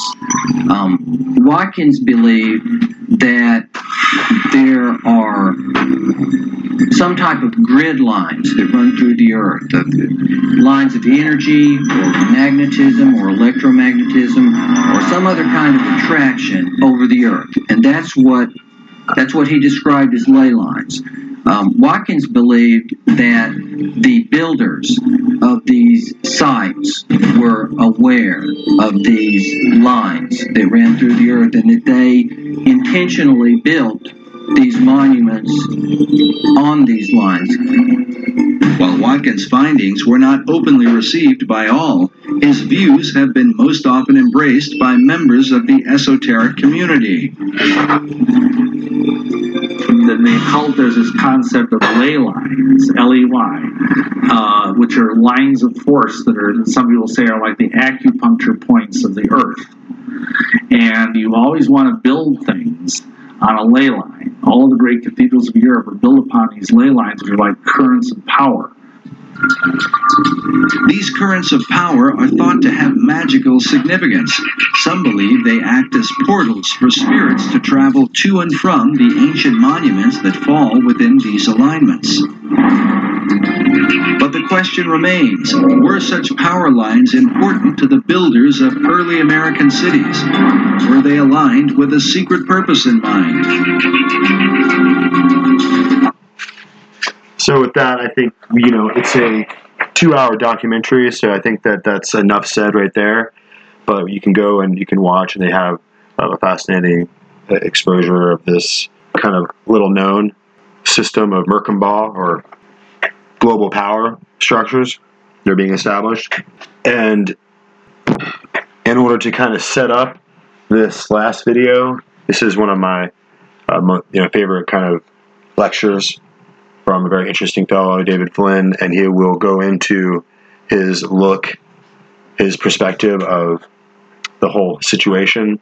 And he was one who believed that there was some kind of aerial phenomenon going on with, you know, low flying, you know, UFO crafts. You know, I mean, whether they were you know, aliens or not, you know, there were people that were observing these these low flying uh, crafts around Area 51. I think later on we're going to just find that it's you know black black ops, military black ops, or testing projects. So he gets into that a little bit, but one of the most significant uh, significant issues that he really gets into is the Book of Enoch, and it talks about the Watchers, and it has to do with the point in in the very ancient knowledge, uh, the ancient Gnostic arcane knowledge that described the point when the gods came down to earth, and this was something that uh, that the ancient cult practitioners of Rome were, were someone were people who, who believed in this in this ancient knowledge, and so it's not something that a lot of people know about. But we have to recognize that first, when he gets into the, his lecture, he describes the the change in the longitudinal meridian from France to England. So the point, the zero point, when we start counting our meridians, this Greenwich line to the Greenwich meridian, which is the line that runs from north to south and runs through England, is the Greenwich line. It's the zero point by which we start counting lines of longitude from east to west. So this is the new line of longitude, but the old line of longitude was in France, and this was the old Rose Line or Roslin. So you have to recognize that the, the old Rose Line was the zero point in navigational charts for many, many centuries up until the 1800s when it became, when it was moved over a little bit to England. And of course, that old occult knowledge of this old Rose Line or the Paris Line that went through uh, France is the point at which we begin to count out are 33 degrees. Okay, so we, we, we can't, it doesn't apply properly and it doesn't balance out correctly if we use the current Greenwich line, which is on your current globe in, your, the child's classroom or present map. But if you go back before the 18th century and you go back in time to the old rose line, then we can calculate the occult knowledge. We can calculate the occult degrees that um, that show us where the point is where the gods came down to earth. And so I think that's fascinating because it goes back into a study of Mount Hermon. And so it goes back into very old, very lost, arcane, apocryphal knowledge that has really just, like I said, been lost to the modern day church. But it, it, it explicates this connection in time between the ancient system of Greek mythology, which had Zeus up on Mount Olympus with all the other gods and Hermes, you know, and and, uh, and, and the, the, various gods, and they had all the very the, the interactions, and the, the the point where Zeus came down and and had children with female women. So it goes into the the background teaching, which is biblical, of the Nephilim. The Nephilim were the the giants when the sons of angels, the sons the, the sons of, of, of, God came down and laid with the daughters of men, and these Nephilim, these uh, giants were born, and it goes into Goliath. So there's a lot of background doctrine here that has to do with the Luciferian doctrine that is not apparent to people who don't have the proper understanding about what's happening here. So these ley lines, this understanding about Jerusalem, this connection with the 33rd degree, and these parallels and and Albert Pike's explicit oath to keep pure to the Luciferian doctrine is something that we have to you know learn more about in order to more deeply understand here. So this video with David Flynn is going to go a long way to even though some of his graphics are a little bit old, it's going to go a long way to help us understand what's happening in the uh, um, um, the mind of the occult world. And the mind of those who have this religious dogma and this deeply held sacred religious conviction about about the sacredness of numbers. And so they deify numbers in the occult world and in the the secret societies. And so we have to take a look at David Flynn's penetrating analysis of this whole issue, and it goes back to the point where it, it has to do with Mount Hermon, and it's very near to where Jesus went up on the mount where he was transfigured, and this is the point where it's the most highest mount in the north in the region. It's the point where he, went, Jesus and his deity went to the top of the mountain and shone brighter than the sun. Uh, he brought his some of his apostles with him. It's this this same mountain where long ago it said that Lucifer was cast down with the other fallen angels, of which there was a third of the angels were cast down. That's 33. 33% of the angels of heaven were cast down under the, the with the fall of Lucifer. And so it's at this point where we see them come down from the heavens in, in the Old Testament and have this interaction with humans. And we can see that this is where we have to go back. And it takes us back to this question of this ancient civilization. We can't hide it anymore because with these alignments, there's much more than just these alignments. There's much more to come because really it goes back to the Trilithon and it goes back to the building of these massive stone foundations with blocks of stone that are said to be that are really so large and they're so massive that it's said that actually the, the current technology that we have available does not we don't have cranes or any kind of apparatus that's capable of moving these stones and so we really don't have any explanation we can we can go to some degree some, to some extent to explain how the pyramids were built but these trilithon stones there in baalbek are absolutely inexplicable. And of course, the other ancient civilizations of Babylon would come and build, erect huge stones uh, on these sites. And of course, the Romans would come later and erect smaller uh, walls and more elaborate stone workings that still are, are, are still there today.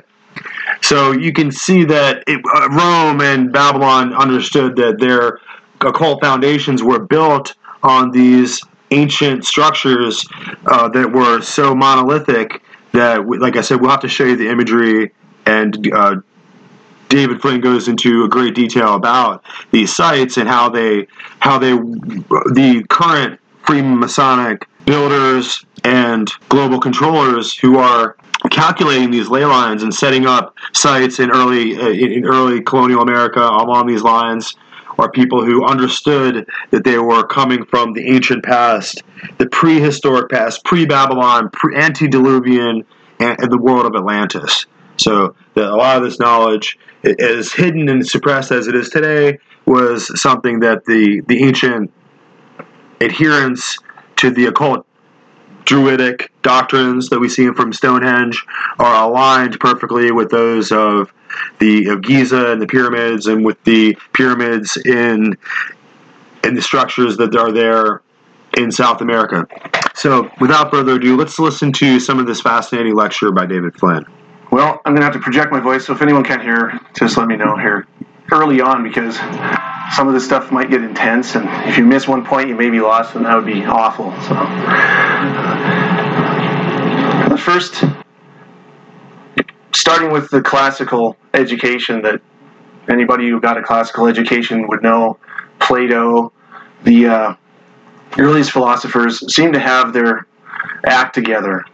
And one of the things that I think is one of the most salient to what I'm going to talk about is geometry. And Plato said that geometry, rightly treated, is the knowledge of the eternal. Now, just cursory look at that. It's like, well, he really was into geometry. He was really, really into uh, doing math. that wasn't uh, that wasn't the thing, though, because he looked at it as a religion. He's talking about the eternal, and eternity, the attribute of actually possessing eternalness, is something that's ascribed to the main deity. Geometry, of course, isn't just uh, measuring circles and squares and determining angles. It's actually measuring the earth, geometry. It's actually incorporating both the name for earth and measurement. So, how can measuring the earth somehow give us an idea of God? And in addition, eternity connects to time. So, how can time be connected to the earth? Well, maybe we in modern uh, civilization haven't really connected with this understanding. Maybe it's antiquated thinking on Plato's part, but I assure you, there are people who are around right now who've taken this quite literally and incorporated it into their religion. It's a religion of geometry. It's a religion that's connected to this idea of eternity.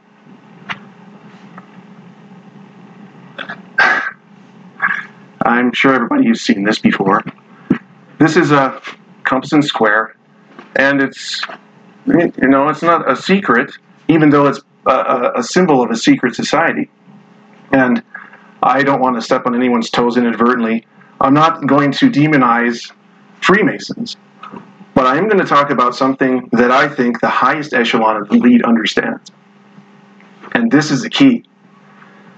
The, the, the, the uh, compass and square are things that you use to measure course angles and, and, uh, and build things with, but they're also very connected to the idea of maps and measuring distance on a map.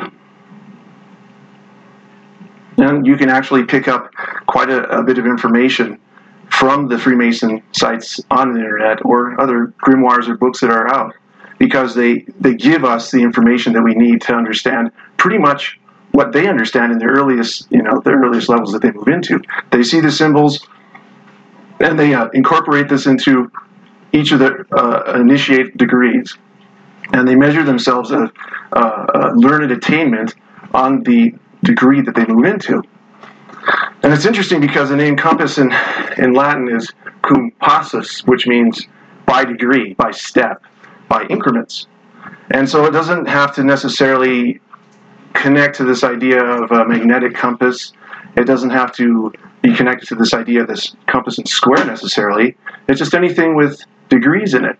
So we're talking about primarily circles, but anything that measures circles and also the, the system that actually measures them. And this is where the, the uh, complexity comes in. Why did they just end at 33? Here's you have a representation of all the orders that you can possibly come up with when it comes to the illuminated fraternities. You have Order of the Knights Templar, Knights of Malta, uh, Rosicrucians, and the earlier Freemasons, the the uh, uh, the Scottish Rite. Um, they list most of them right along this line here, but they end at 33. As high as they go. Well, everybody's had geometry in school. There's 360 degrees in a circle.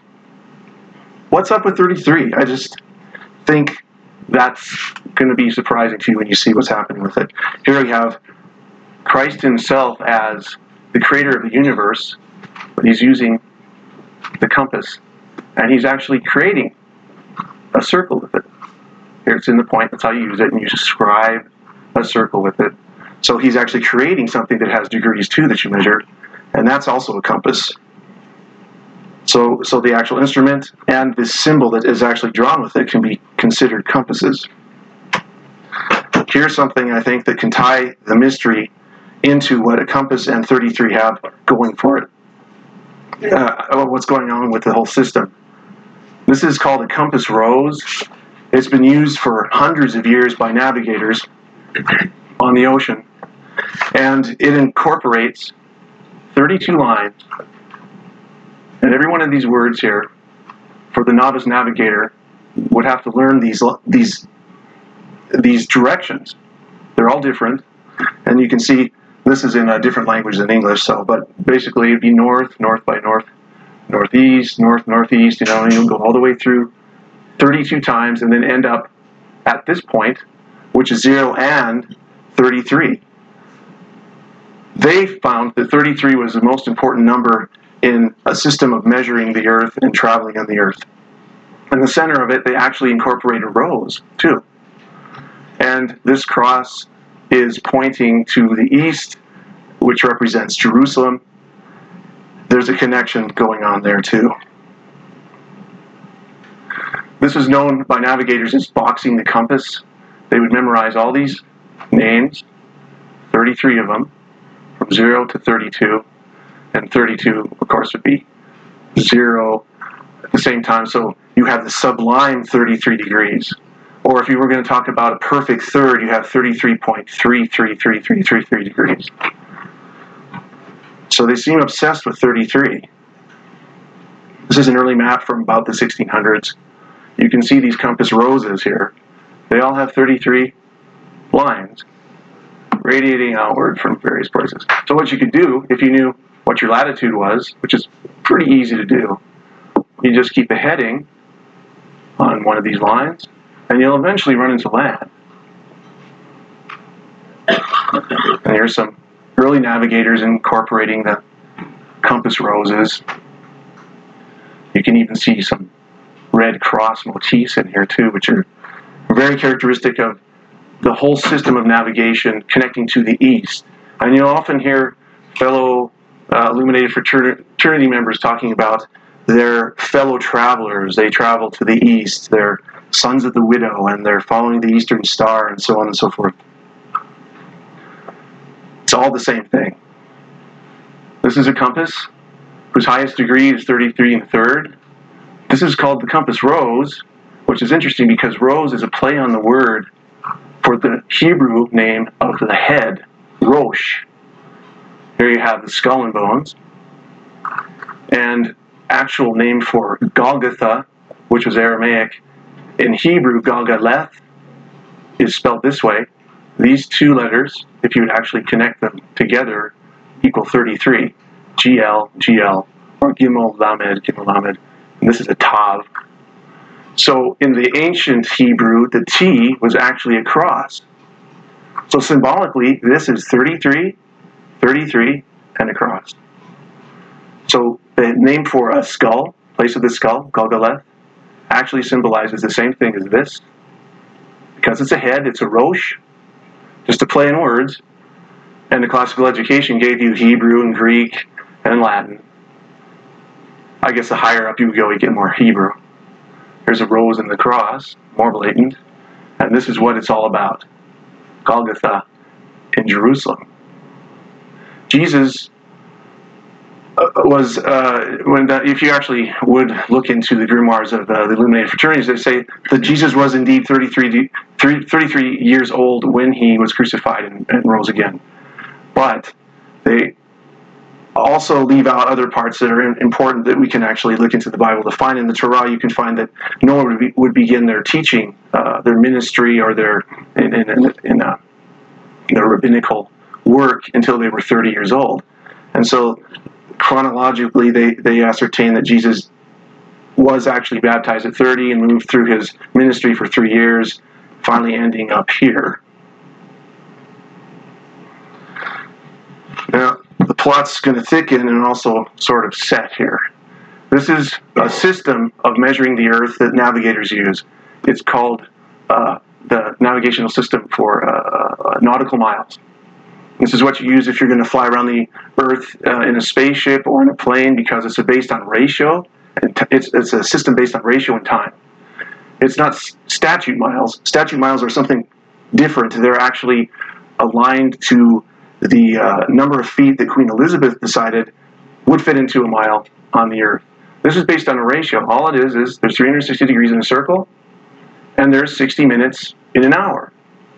So if you have a clock and you know how many degrees are in a circle, and you have a good enough uh, uh, catalog of having measured where the stars are every day for a whole year as we go around the sun, you could move anywhere along in longitude, which is the lines that go up and down like this. You can move anywhere along this Earth and figure out if you had a good enough clock where you were by knowing the time and by knowing the system and having a chart. And you can actually measure the distance around the Earth because it's an easy equation 60 minutes and 360 is 21,600. So there's 21,600 miles around the Earth at its greatest, its, its greatest uh, circumference. It's called the Great Circle. And you have many great circle distances in longitude, only one for the equator in latitude, because it gets smaller as you move out to the poles. But in olden times, they didn't have 360 degrees. In fact, the 360 degree system in navigation was used, what we can ascertain was 1200 AD all the way up to 1690. Even though there was an understanding there was 360 degrees in the circle, you never did that with navigation. You just used the basic compass rose.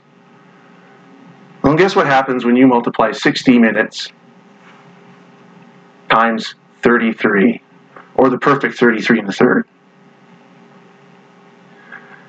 Basically, what this is doing is measuring the whole Earth then in increments that are just a ratio.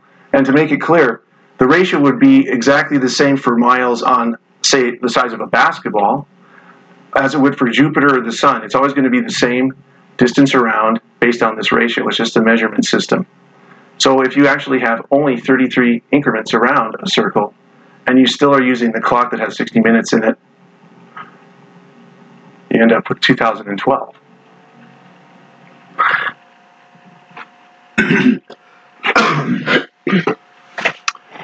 So this is a fascinating lecture, and it's going to go into some interesting connections between the the Mayan and Aztec kind of predictions that have to do with what would happen in the coming ages and the coming cycles of time. So it's a fascinating lecture. We're just going to just step forward just a little bit here to just to sample a little bit more of this particular article. And so we jumped ahead to 51 minutes in, but you just you need to watch the whole thing. All right, so just check it out. Now we get into something that's heavier.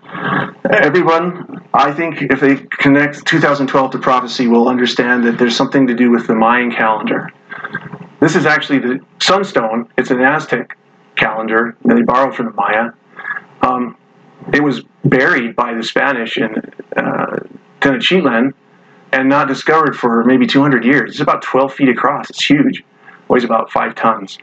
They uh, they buried it, and then it was rediscovered in the 1700s. And interestingly enough, you can actually uh, not the 1700s.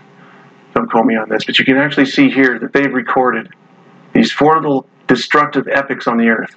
Each one of these represents 6,480 years in between each one, and a destructive epic. One by flood, one by fire, one by animals or something, and uh, there's one by earthquakes, and there's one left because the calendar ends here. It just so happens that we know now what that's all about when it comes to how the galaxy is aligned with uh, the ecliptic and how that aligns with the solstice. Just so happens that that's the solstice.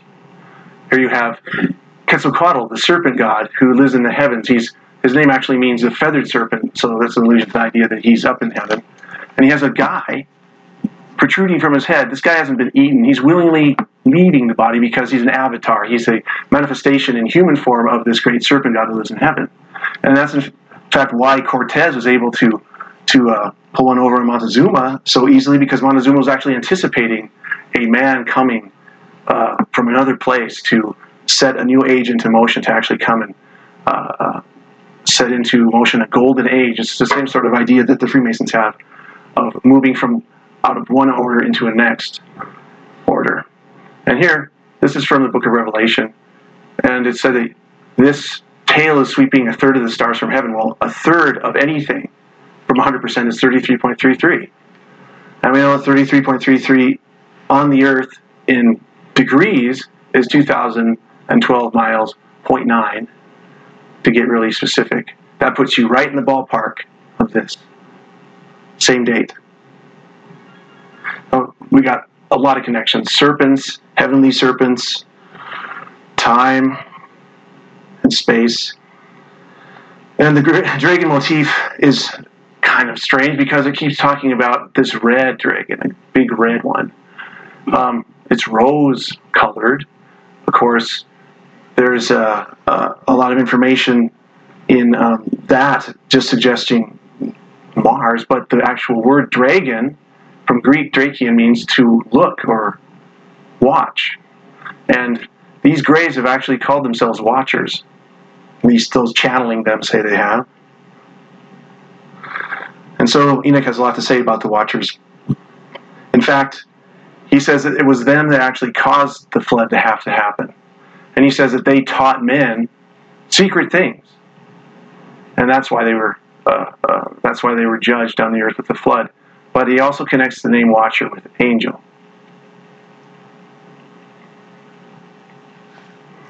Now here is where the whole UFO phenomenon comes in, and the whole idea of what might be taking place with the manifestations in the heaven. Enoch actually defines two different sets. He talks about spirits that were born on the earth.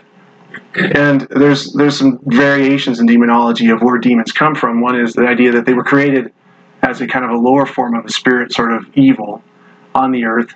They don't have bodies. The other other side of the argument is that they were actually the spirits that indwelt these giants that were created by the Watchers themselves. And when their bodies were destroyed in the flood, they had no more bodies left, and they had to just fend for themselves.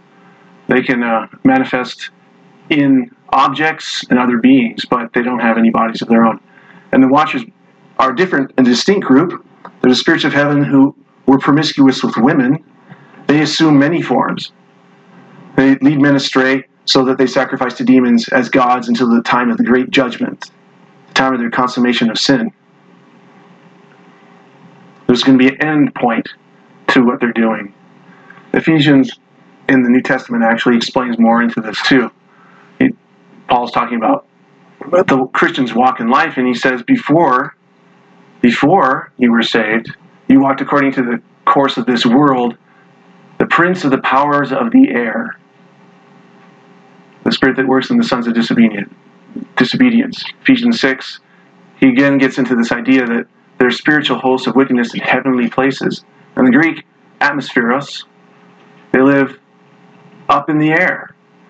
These beings. And according to what Enoch is saying, if they were demons, we wouldn't see them. So the only alternative then, of course, from the paradigm of Enoch, is that they're watchers and they're taking on whatever form they want. But they're not going to be able to do this forever. Apparently, they're going to. The heavens actually divide time. If you go to any Masonic uh, uh, building where rituals are held, where you go to meet if you are part of the, the whole group of the echelons of illuminated fraternities, you'll find that they've been dedicated to two Johns, always the two Johns, the ones that bracket the, uh, uh, the, the gospel, John the Baptist and then John the Revelator. He's symbolized by a double headed eagle, always surmounted by the number 33. And inscribed in the floors of a uh, Masonic hall will always be these two posts, which symbolize the two Johns and the sun in the center of it, which is harkening back to that symbol of what happens when the sign of the end of the age happens, that, that coordinary division of the procession. Every Freemason, Freemasonic lodge has one of these. And they're usually perched on top of sculptures. And uh, this is from uh, uh, Morals and Dogma, the book that's given to most initiated Freemasons. This is a Rosicrucian symbol. We've incorporated all these things too, but it's trying to say that there's a future point that's significant. Here's all the points connected 33 and a third, order out of chaos. In every one of the cases where you go back 6,480 years, there was some sort of destructive epic that came onto the earth. You can read it historically, you can read it in Timaeus by Plato, you can read it in geology. It follows a pattern.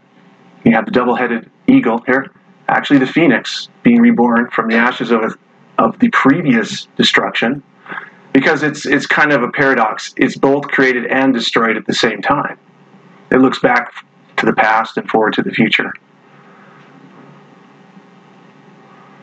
Well, if you're navigating, it is also important to realize where you are on the planet. And with respect to 33 and a third, there's something very interesting about that because 33 latitude and 33 longitude, both above and below the equator, are only touching one place on this planet on actual terra firma. And I looked into this with a little bit more scrutiny because our modern longitudinal line, based on the Greenwich meridian, was only installed in 1884 during the Global uh, Meridian Conference. Um, Alan Chester Arthur was the president at that time. People from all over the world came to New York and uh, got together to figure out where they're going to put the prime meridian. This is the Paris meridian, and it was established hundreds of years longer than the Greenwich meridian. The, the Knights Templars, the, uh, the Crusaders, they would measure the Earth by this line, not this line. Latitudinally, it's a no-brainer. 33 and a third has always been right here, unless, of course, we've been knocked out of our kilter in orbit. But pay special attention to this little place right here, because it is the mountain that's been recorded from antiquity as a place where something extraordinary happened, the most extraterrestrial-like situation you can talk about from history. 33.33 goes perfectly through one of the three peaks of Mount Hermon. It's distinguished by three peaks in all the literature, and exactly through 33.33 here by the Paris Meridian, which is also called the Rose Line. And this is what happened here. It's the Book of Enoch goes into detail, much more detail than the Bible does about it, and because it's an extra biblical text, sometimes it's um, not held up with much esteem. But there are a lot of things it has to say that the fraternities of, of the illuminated groups across uh, time have paid special attention to. And it says that when the, the sons of men had multiplied in those days, beautiful and comely daughters were born to them. Genesis 6. And the watchers, sons of heaven, saw them and desired them. And they said to one another, Come, let us choose for ourselves wives from the daughters of men, and let us beget ourselves children. And they descended to the peak of Mount Hermon. And this isn't just in Enoch. There's a lot of different text here, too. Mostly obscure as you can get, but you can find them if you need to. Another interesting thing about this general area here is a place called Baalbek, which by the Greenwich meridian is at 36 degrees longitude. This is called the Grand, uh, the uh, the pregnant stone for some reason by the locals there. It's the largest megalith in existence on our planet. It's about 70 feet wide, 70 feet long, about 14 feet high, 10 feet wide. It's estimated to weigh over a thousand tons. Here's another perspective of it the proud flag of Lebanon. And is, this is a quarry that it's supposedly laying in. And just take a look at the erosion here. This isn't just a few hundred years old, not even just a few thousand years. This has all the hallmarks of having weathered the Pleistocene uh, deluge. There was actually Pleistocene alluvials over the top of it. When this was excavated, it was only part of it coming out here, and it was covered by what are called Pleistocene alluvials because they were deposited nearly 13,000 years ago. Here's two gentlemen on what's called here the Grand Terrace. This is called the Trilithon. These aren't as quite as large as the monolith that's laying in the uh, in the quarry, but they're pretty close, and they're estimated to weigh around 900 tons each. This is about 30, 40 feet up. And these are the structures that are intact in the area closest to 33 north, 33 east longitude. Here's another perspective of little man standing next to the site. So, as David Flynn points out in the old occult grimoires and the occult alignment of meridians, and the old geometry of the navigators going back centuries, used the rose line. And from that calculation, we get the 33rd degree in the parallels in longitude latitude across the face of the earth. And so, with in order to understand this biblically, you have to look at Jesus's trip to Caesarea Philippi. And this was the Cave of Pan. It was called Panium. It was one of the ancient sites of pagan worship and sacrifice, and all kinds of kind of obscene acts were committed there. And there was a, a, a massive cave and uh, some kind of water flow, and so this was all in the in the area at the foot of Mount Hermon. And so Mount Hermon is the location of the, the, the Watchers, where the fallen angels came down to Earth and began to intrude on and oppress in, in, and uh, manipulate in the, the affairs of mankind. And so the fallout of that would be uh, the giants in the form of Goliath and so on. So this Panium uh, at the foot of Mount Hermon was a place of, of rituals practiced by the mystery religion at the time and ultimately it was going to be renamed in the honor of Caesar, who was really the the new uh, emperor of Rome, the Pontifex Maximus, right? So you can see this change in history, and you can see the parallels that are carrying on here because Jesus would go would go to Caesarea Philippi, he would go to the top of the mountain, and there he would, you know, be transfig- transfigured and the the glory of his uh, of his divinity. So we have to recognize that this warfare is playing out that uh, that it's Yeshua, that it's Jesus Christ who is the one who is standing in the gap, who is combating and overthrowing this the power of the of the Lucifer and the Luciferian doctrine as it was descending on Mount Hermon. So we just want to continue on here with our discussion here a little bit further. We can see that we're showing you now the imagery of these global interconnections. So this is the, the true meaning of globalism before our our most recent generations that we you know being young people we've just joined the scene we've just kind of come to the to the party and to the revelation of this knowledge of what our ancestors and what Freemasonic architects and those who were capable back then of of wielding the science and the sorcery of traveling the high seas. So we have to get into the law of the seas and the, the law of the land, which are different conceptions. So that we you know we live on the land and we have you know laws of the land. But if you go out into the water a little ways it becomes international waters and it becomes a different kind of legal system where the laws of the land don't really apply anymore even though maybe it's just off the coast so we're getting into the law of the you know the, the law of the seas, and this this is where the United Nations gets involved with their the law of the sea treaties stuff, where they're, really interested in this area of the law, and really too inter- interested in governing the law of the land, even though they try with their peacekeeper troops and so on, and their and their machinations and intrigue, where they are constantly manipulating in the affairs as a globalist entity, right? Right there in New York City on this alignment, right? On this alignment from Stonehenge through to Boston and New York and Philadelphia and so on.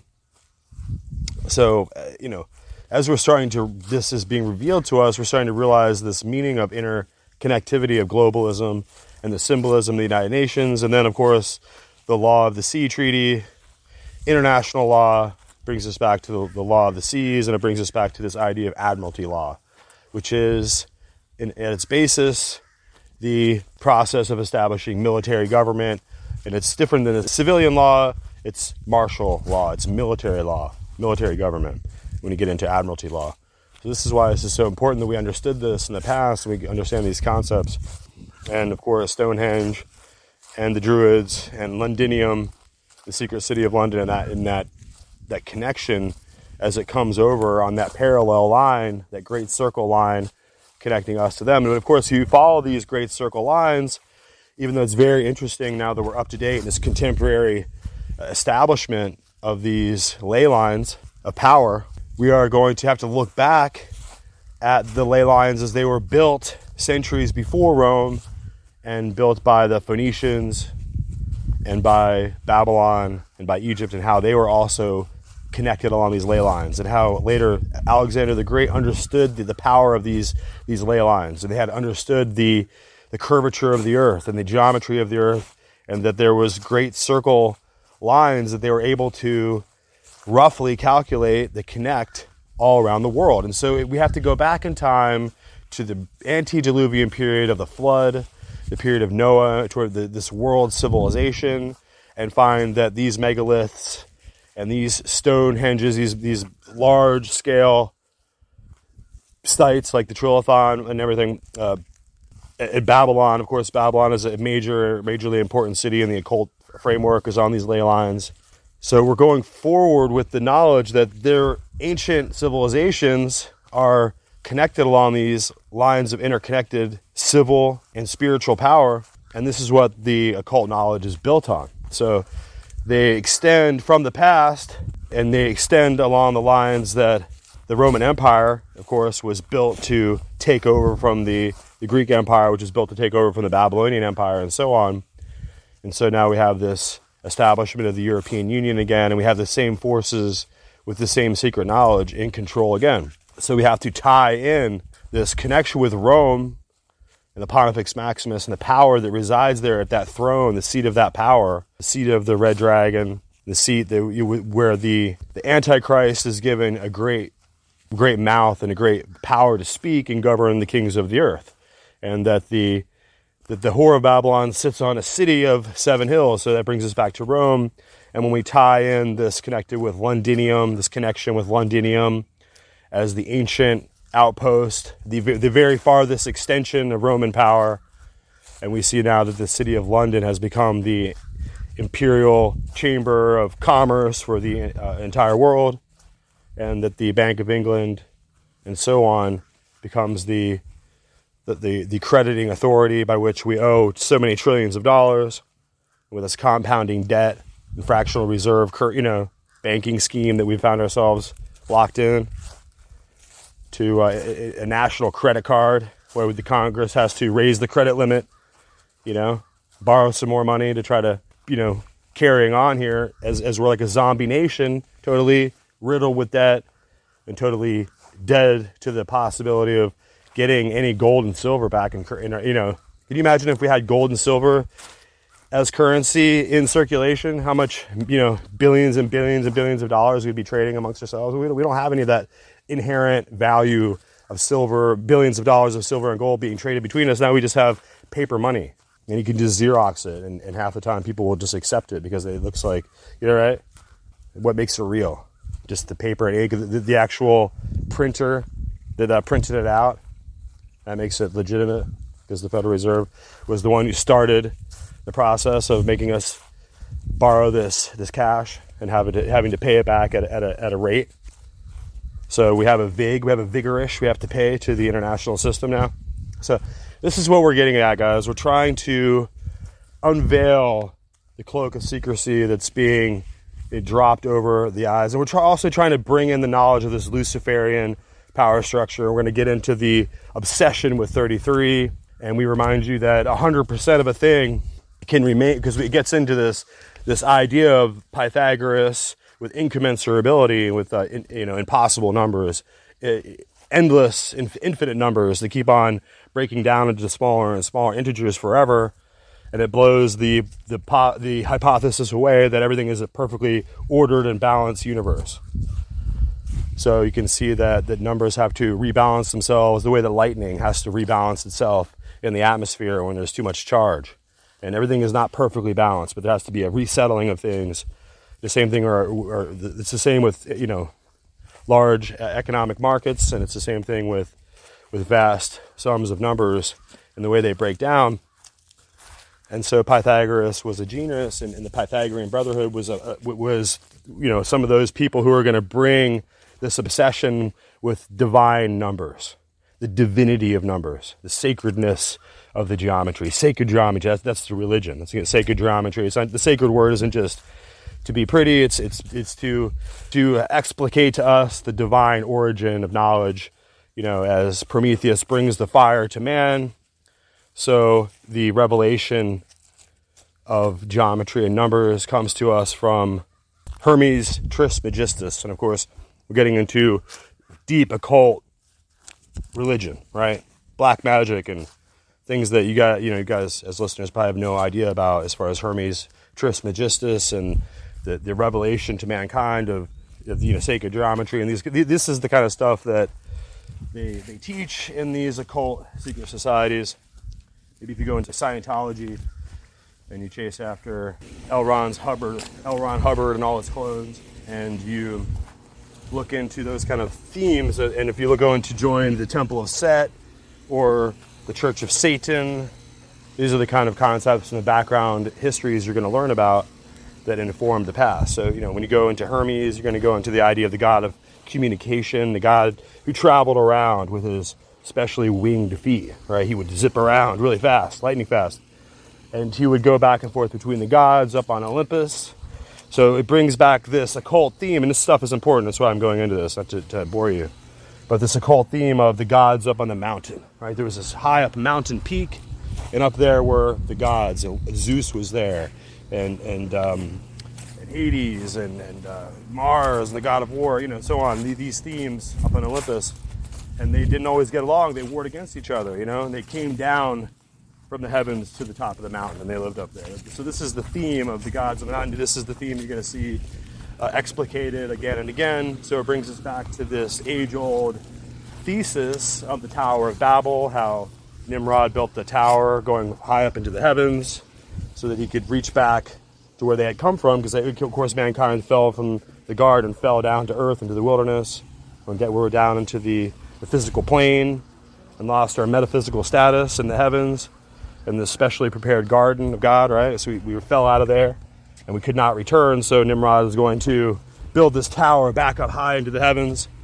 And later themes, uh, you know, like this are gonna we're gonna see in in um, with Babylon, who had his uh, ancient gardens there in Baghdad, and in the center of the Empire of Babylonia, there was a great ziggurat and fortresses there. Of course, the, the pyramids were throwback to this process of man trying to to achieve a resurgence of his past, to re, a return to his godly abode. So the the pharaohs would store all their stuff down in this great big tomb, and it was supposed to be a vehicle to take them into the afterlife, right? With all their their their, their servants and all their stuff would be comported to the to the afterlife because they were going to return again from where they had fallen. And so this is the occult system of religious sorcery that we see. You know, we see it again in the Bible when they tried to consult instead of going to the prophet of God, they tried to consult the witch of Endor and try to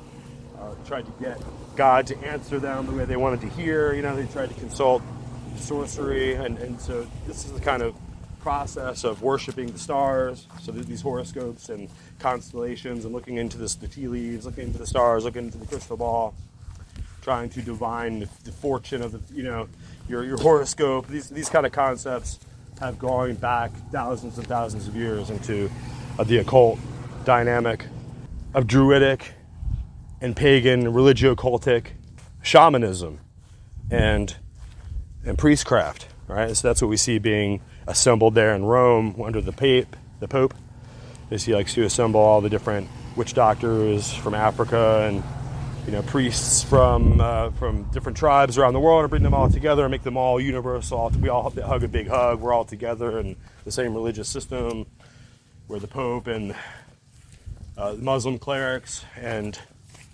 all the religious orders come together and, and just high five because we're all together in the same thing. It's the same thing that Julius Caesar did when he tried to pull together his pantheon of all the gods, so everyone was free to worship any god of their choosing under Pax Romana, under, under Roman authority and universalism. So this is the same themes again, guys. We're going to edify you and illuminate this information and bring it forward. And so we're showing you this information, this occult doctrine, this hidden agenda, this unseen system of empire building, okay, an occult throne, an unseen empire that's being built up that ties why that's why Washington DC is so sick. That's why when you look at it, you can't understand how it became the District of Columbia and how the, the courts became so perverted. And you know, the you know I always talk about Pontifex Maximus, but now you have the um, the commander in chief, right? The great big authoritarian, you know, the, the, the military dictator who everyone has to bend the knee and bow, and whenever he writes on the paper, he scrawls on the paper, and everyone has to. The, the, the big military police state, the, the military pharmaceutical government complex has to come together, and uh, and everyone has to to bow and kiss the ring thereof. So of course these are all Roman Catholic. You know, Joe Joe Joe, Joe Biden is a famous Roman Catholic. He's invited two two popes now to the uh, maybe three. I don't know. But yeah, he's he's been a, loyal servant of Rome this whole time. So we need to understand what Rome is. It's more than just a cute Christmas card or an Easter egg basket. Those are all just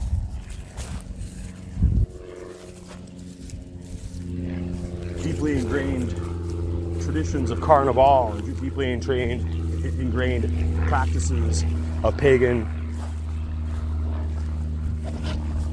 tribes from long ago. So you have, you know, the mistletoe and all the, you know, all these 3,000 year old practices. They're just mingled into Christian religion. They're not in the Bible. Santa Claus and reindeer, all, the, all these super added traditions, which is what the whole thing is, are not biblical. They're not Christian, but they're from the accumulation of all the paganism of the world into one system. And, and of course, we have to, because it's universal, we have to bow the knee and we have to join with it too. But of course, as Protestants, the meaning of our name is that we protest and then we have our we're, we're pro testament we're protestari that's what it means. Protestari is the original name and it means that we're pro testament we, we have our our bible our paper pope and we and we that's our authority. So our bible our scriptures are our authority and not the traditions of men. So that's why we're protestant and we resist. We won't join with the ecumenicalism. We won't join with rome so even if they burn us or kill us traditionally, we, we understand that in order to stay loyal to Jesus Christ, in order to stay pure as virgins and, and, and brides of Christ, right, which is what the church is supposed to be, which I think women have a deeper understanding of what that concept is than men do. But as men, we have to be subordinated to the idea that we're brides of Christ. We're, we're to be only chaste and only um, observing after the the commandments of our bridegroom, of Christ, right? So we only are interested in the things that he.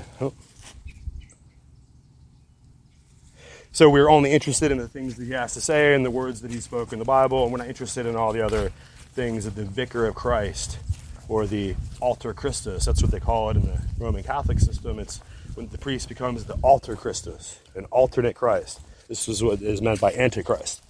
Right, so we, we don't listen to these, the system of the Antichrist, where we call men father. Jesus Christ spoke specifically about don't call any man on earth father. So there's no Father Mulligan or Father Smith or Holy Father in the Vatican. Those are all just fallen terms. We understand our Father is in heaven. So we're in a spiritual war. And that's what this work is all about. So we're bringing forth here in this, this episode, and we're showing you a deep and clear enunciation of the, the system of world power, of New World Order, of the system of the Antichrist, which is just completely global world power. All, all the, the 10 kings of the earth, all the 10 regional zones of, of, of sovereignty around the world will all be brought under submission to this system in Rome. Okay, so that's what we're getting at. And um, we have more to go. Let's keep it up.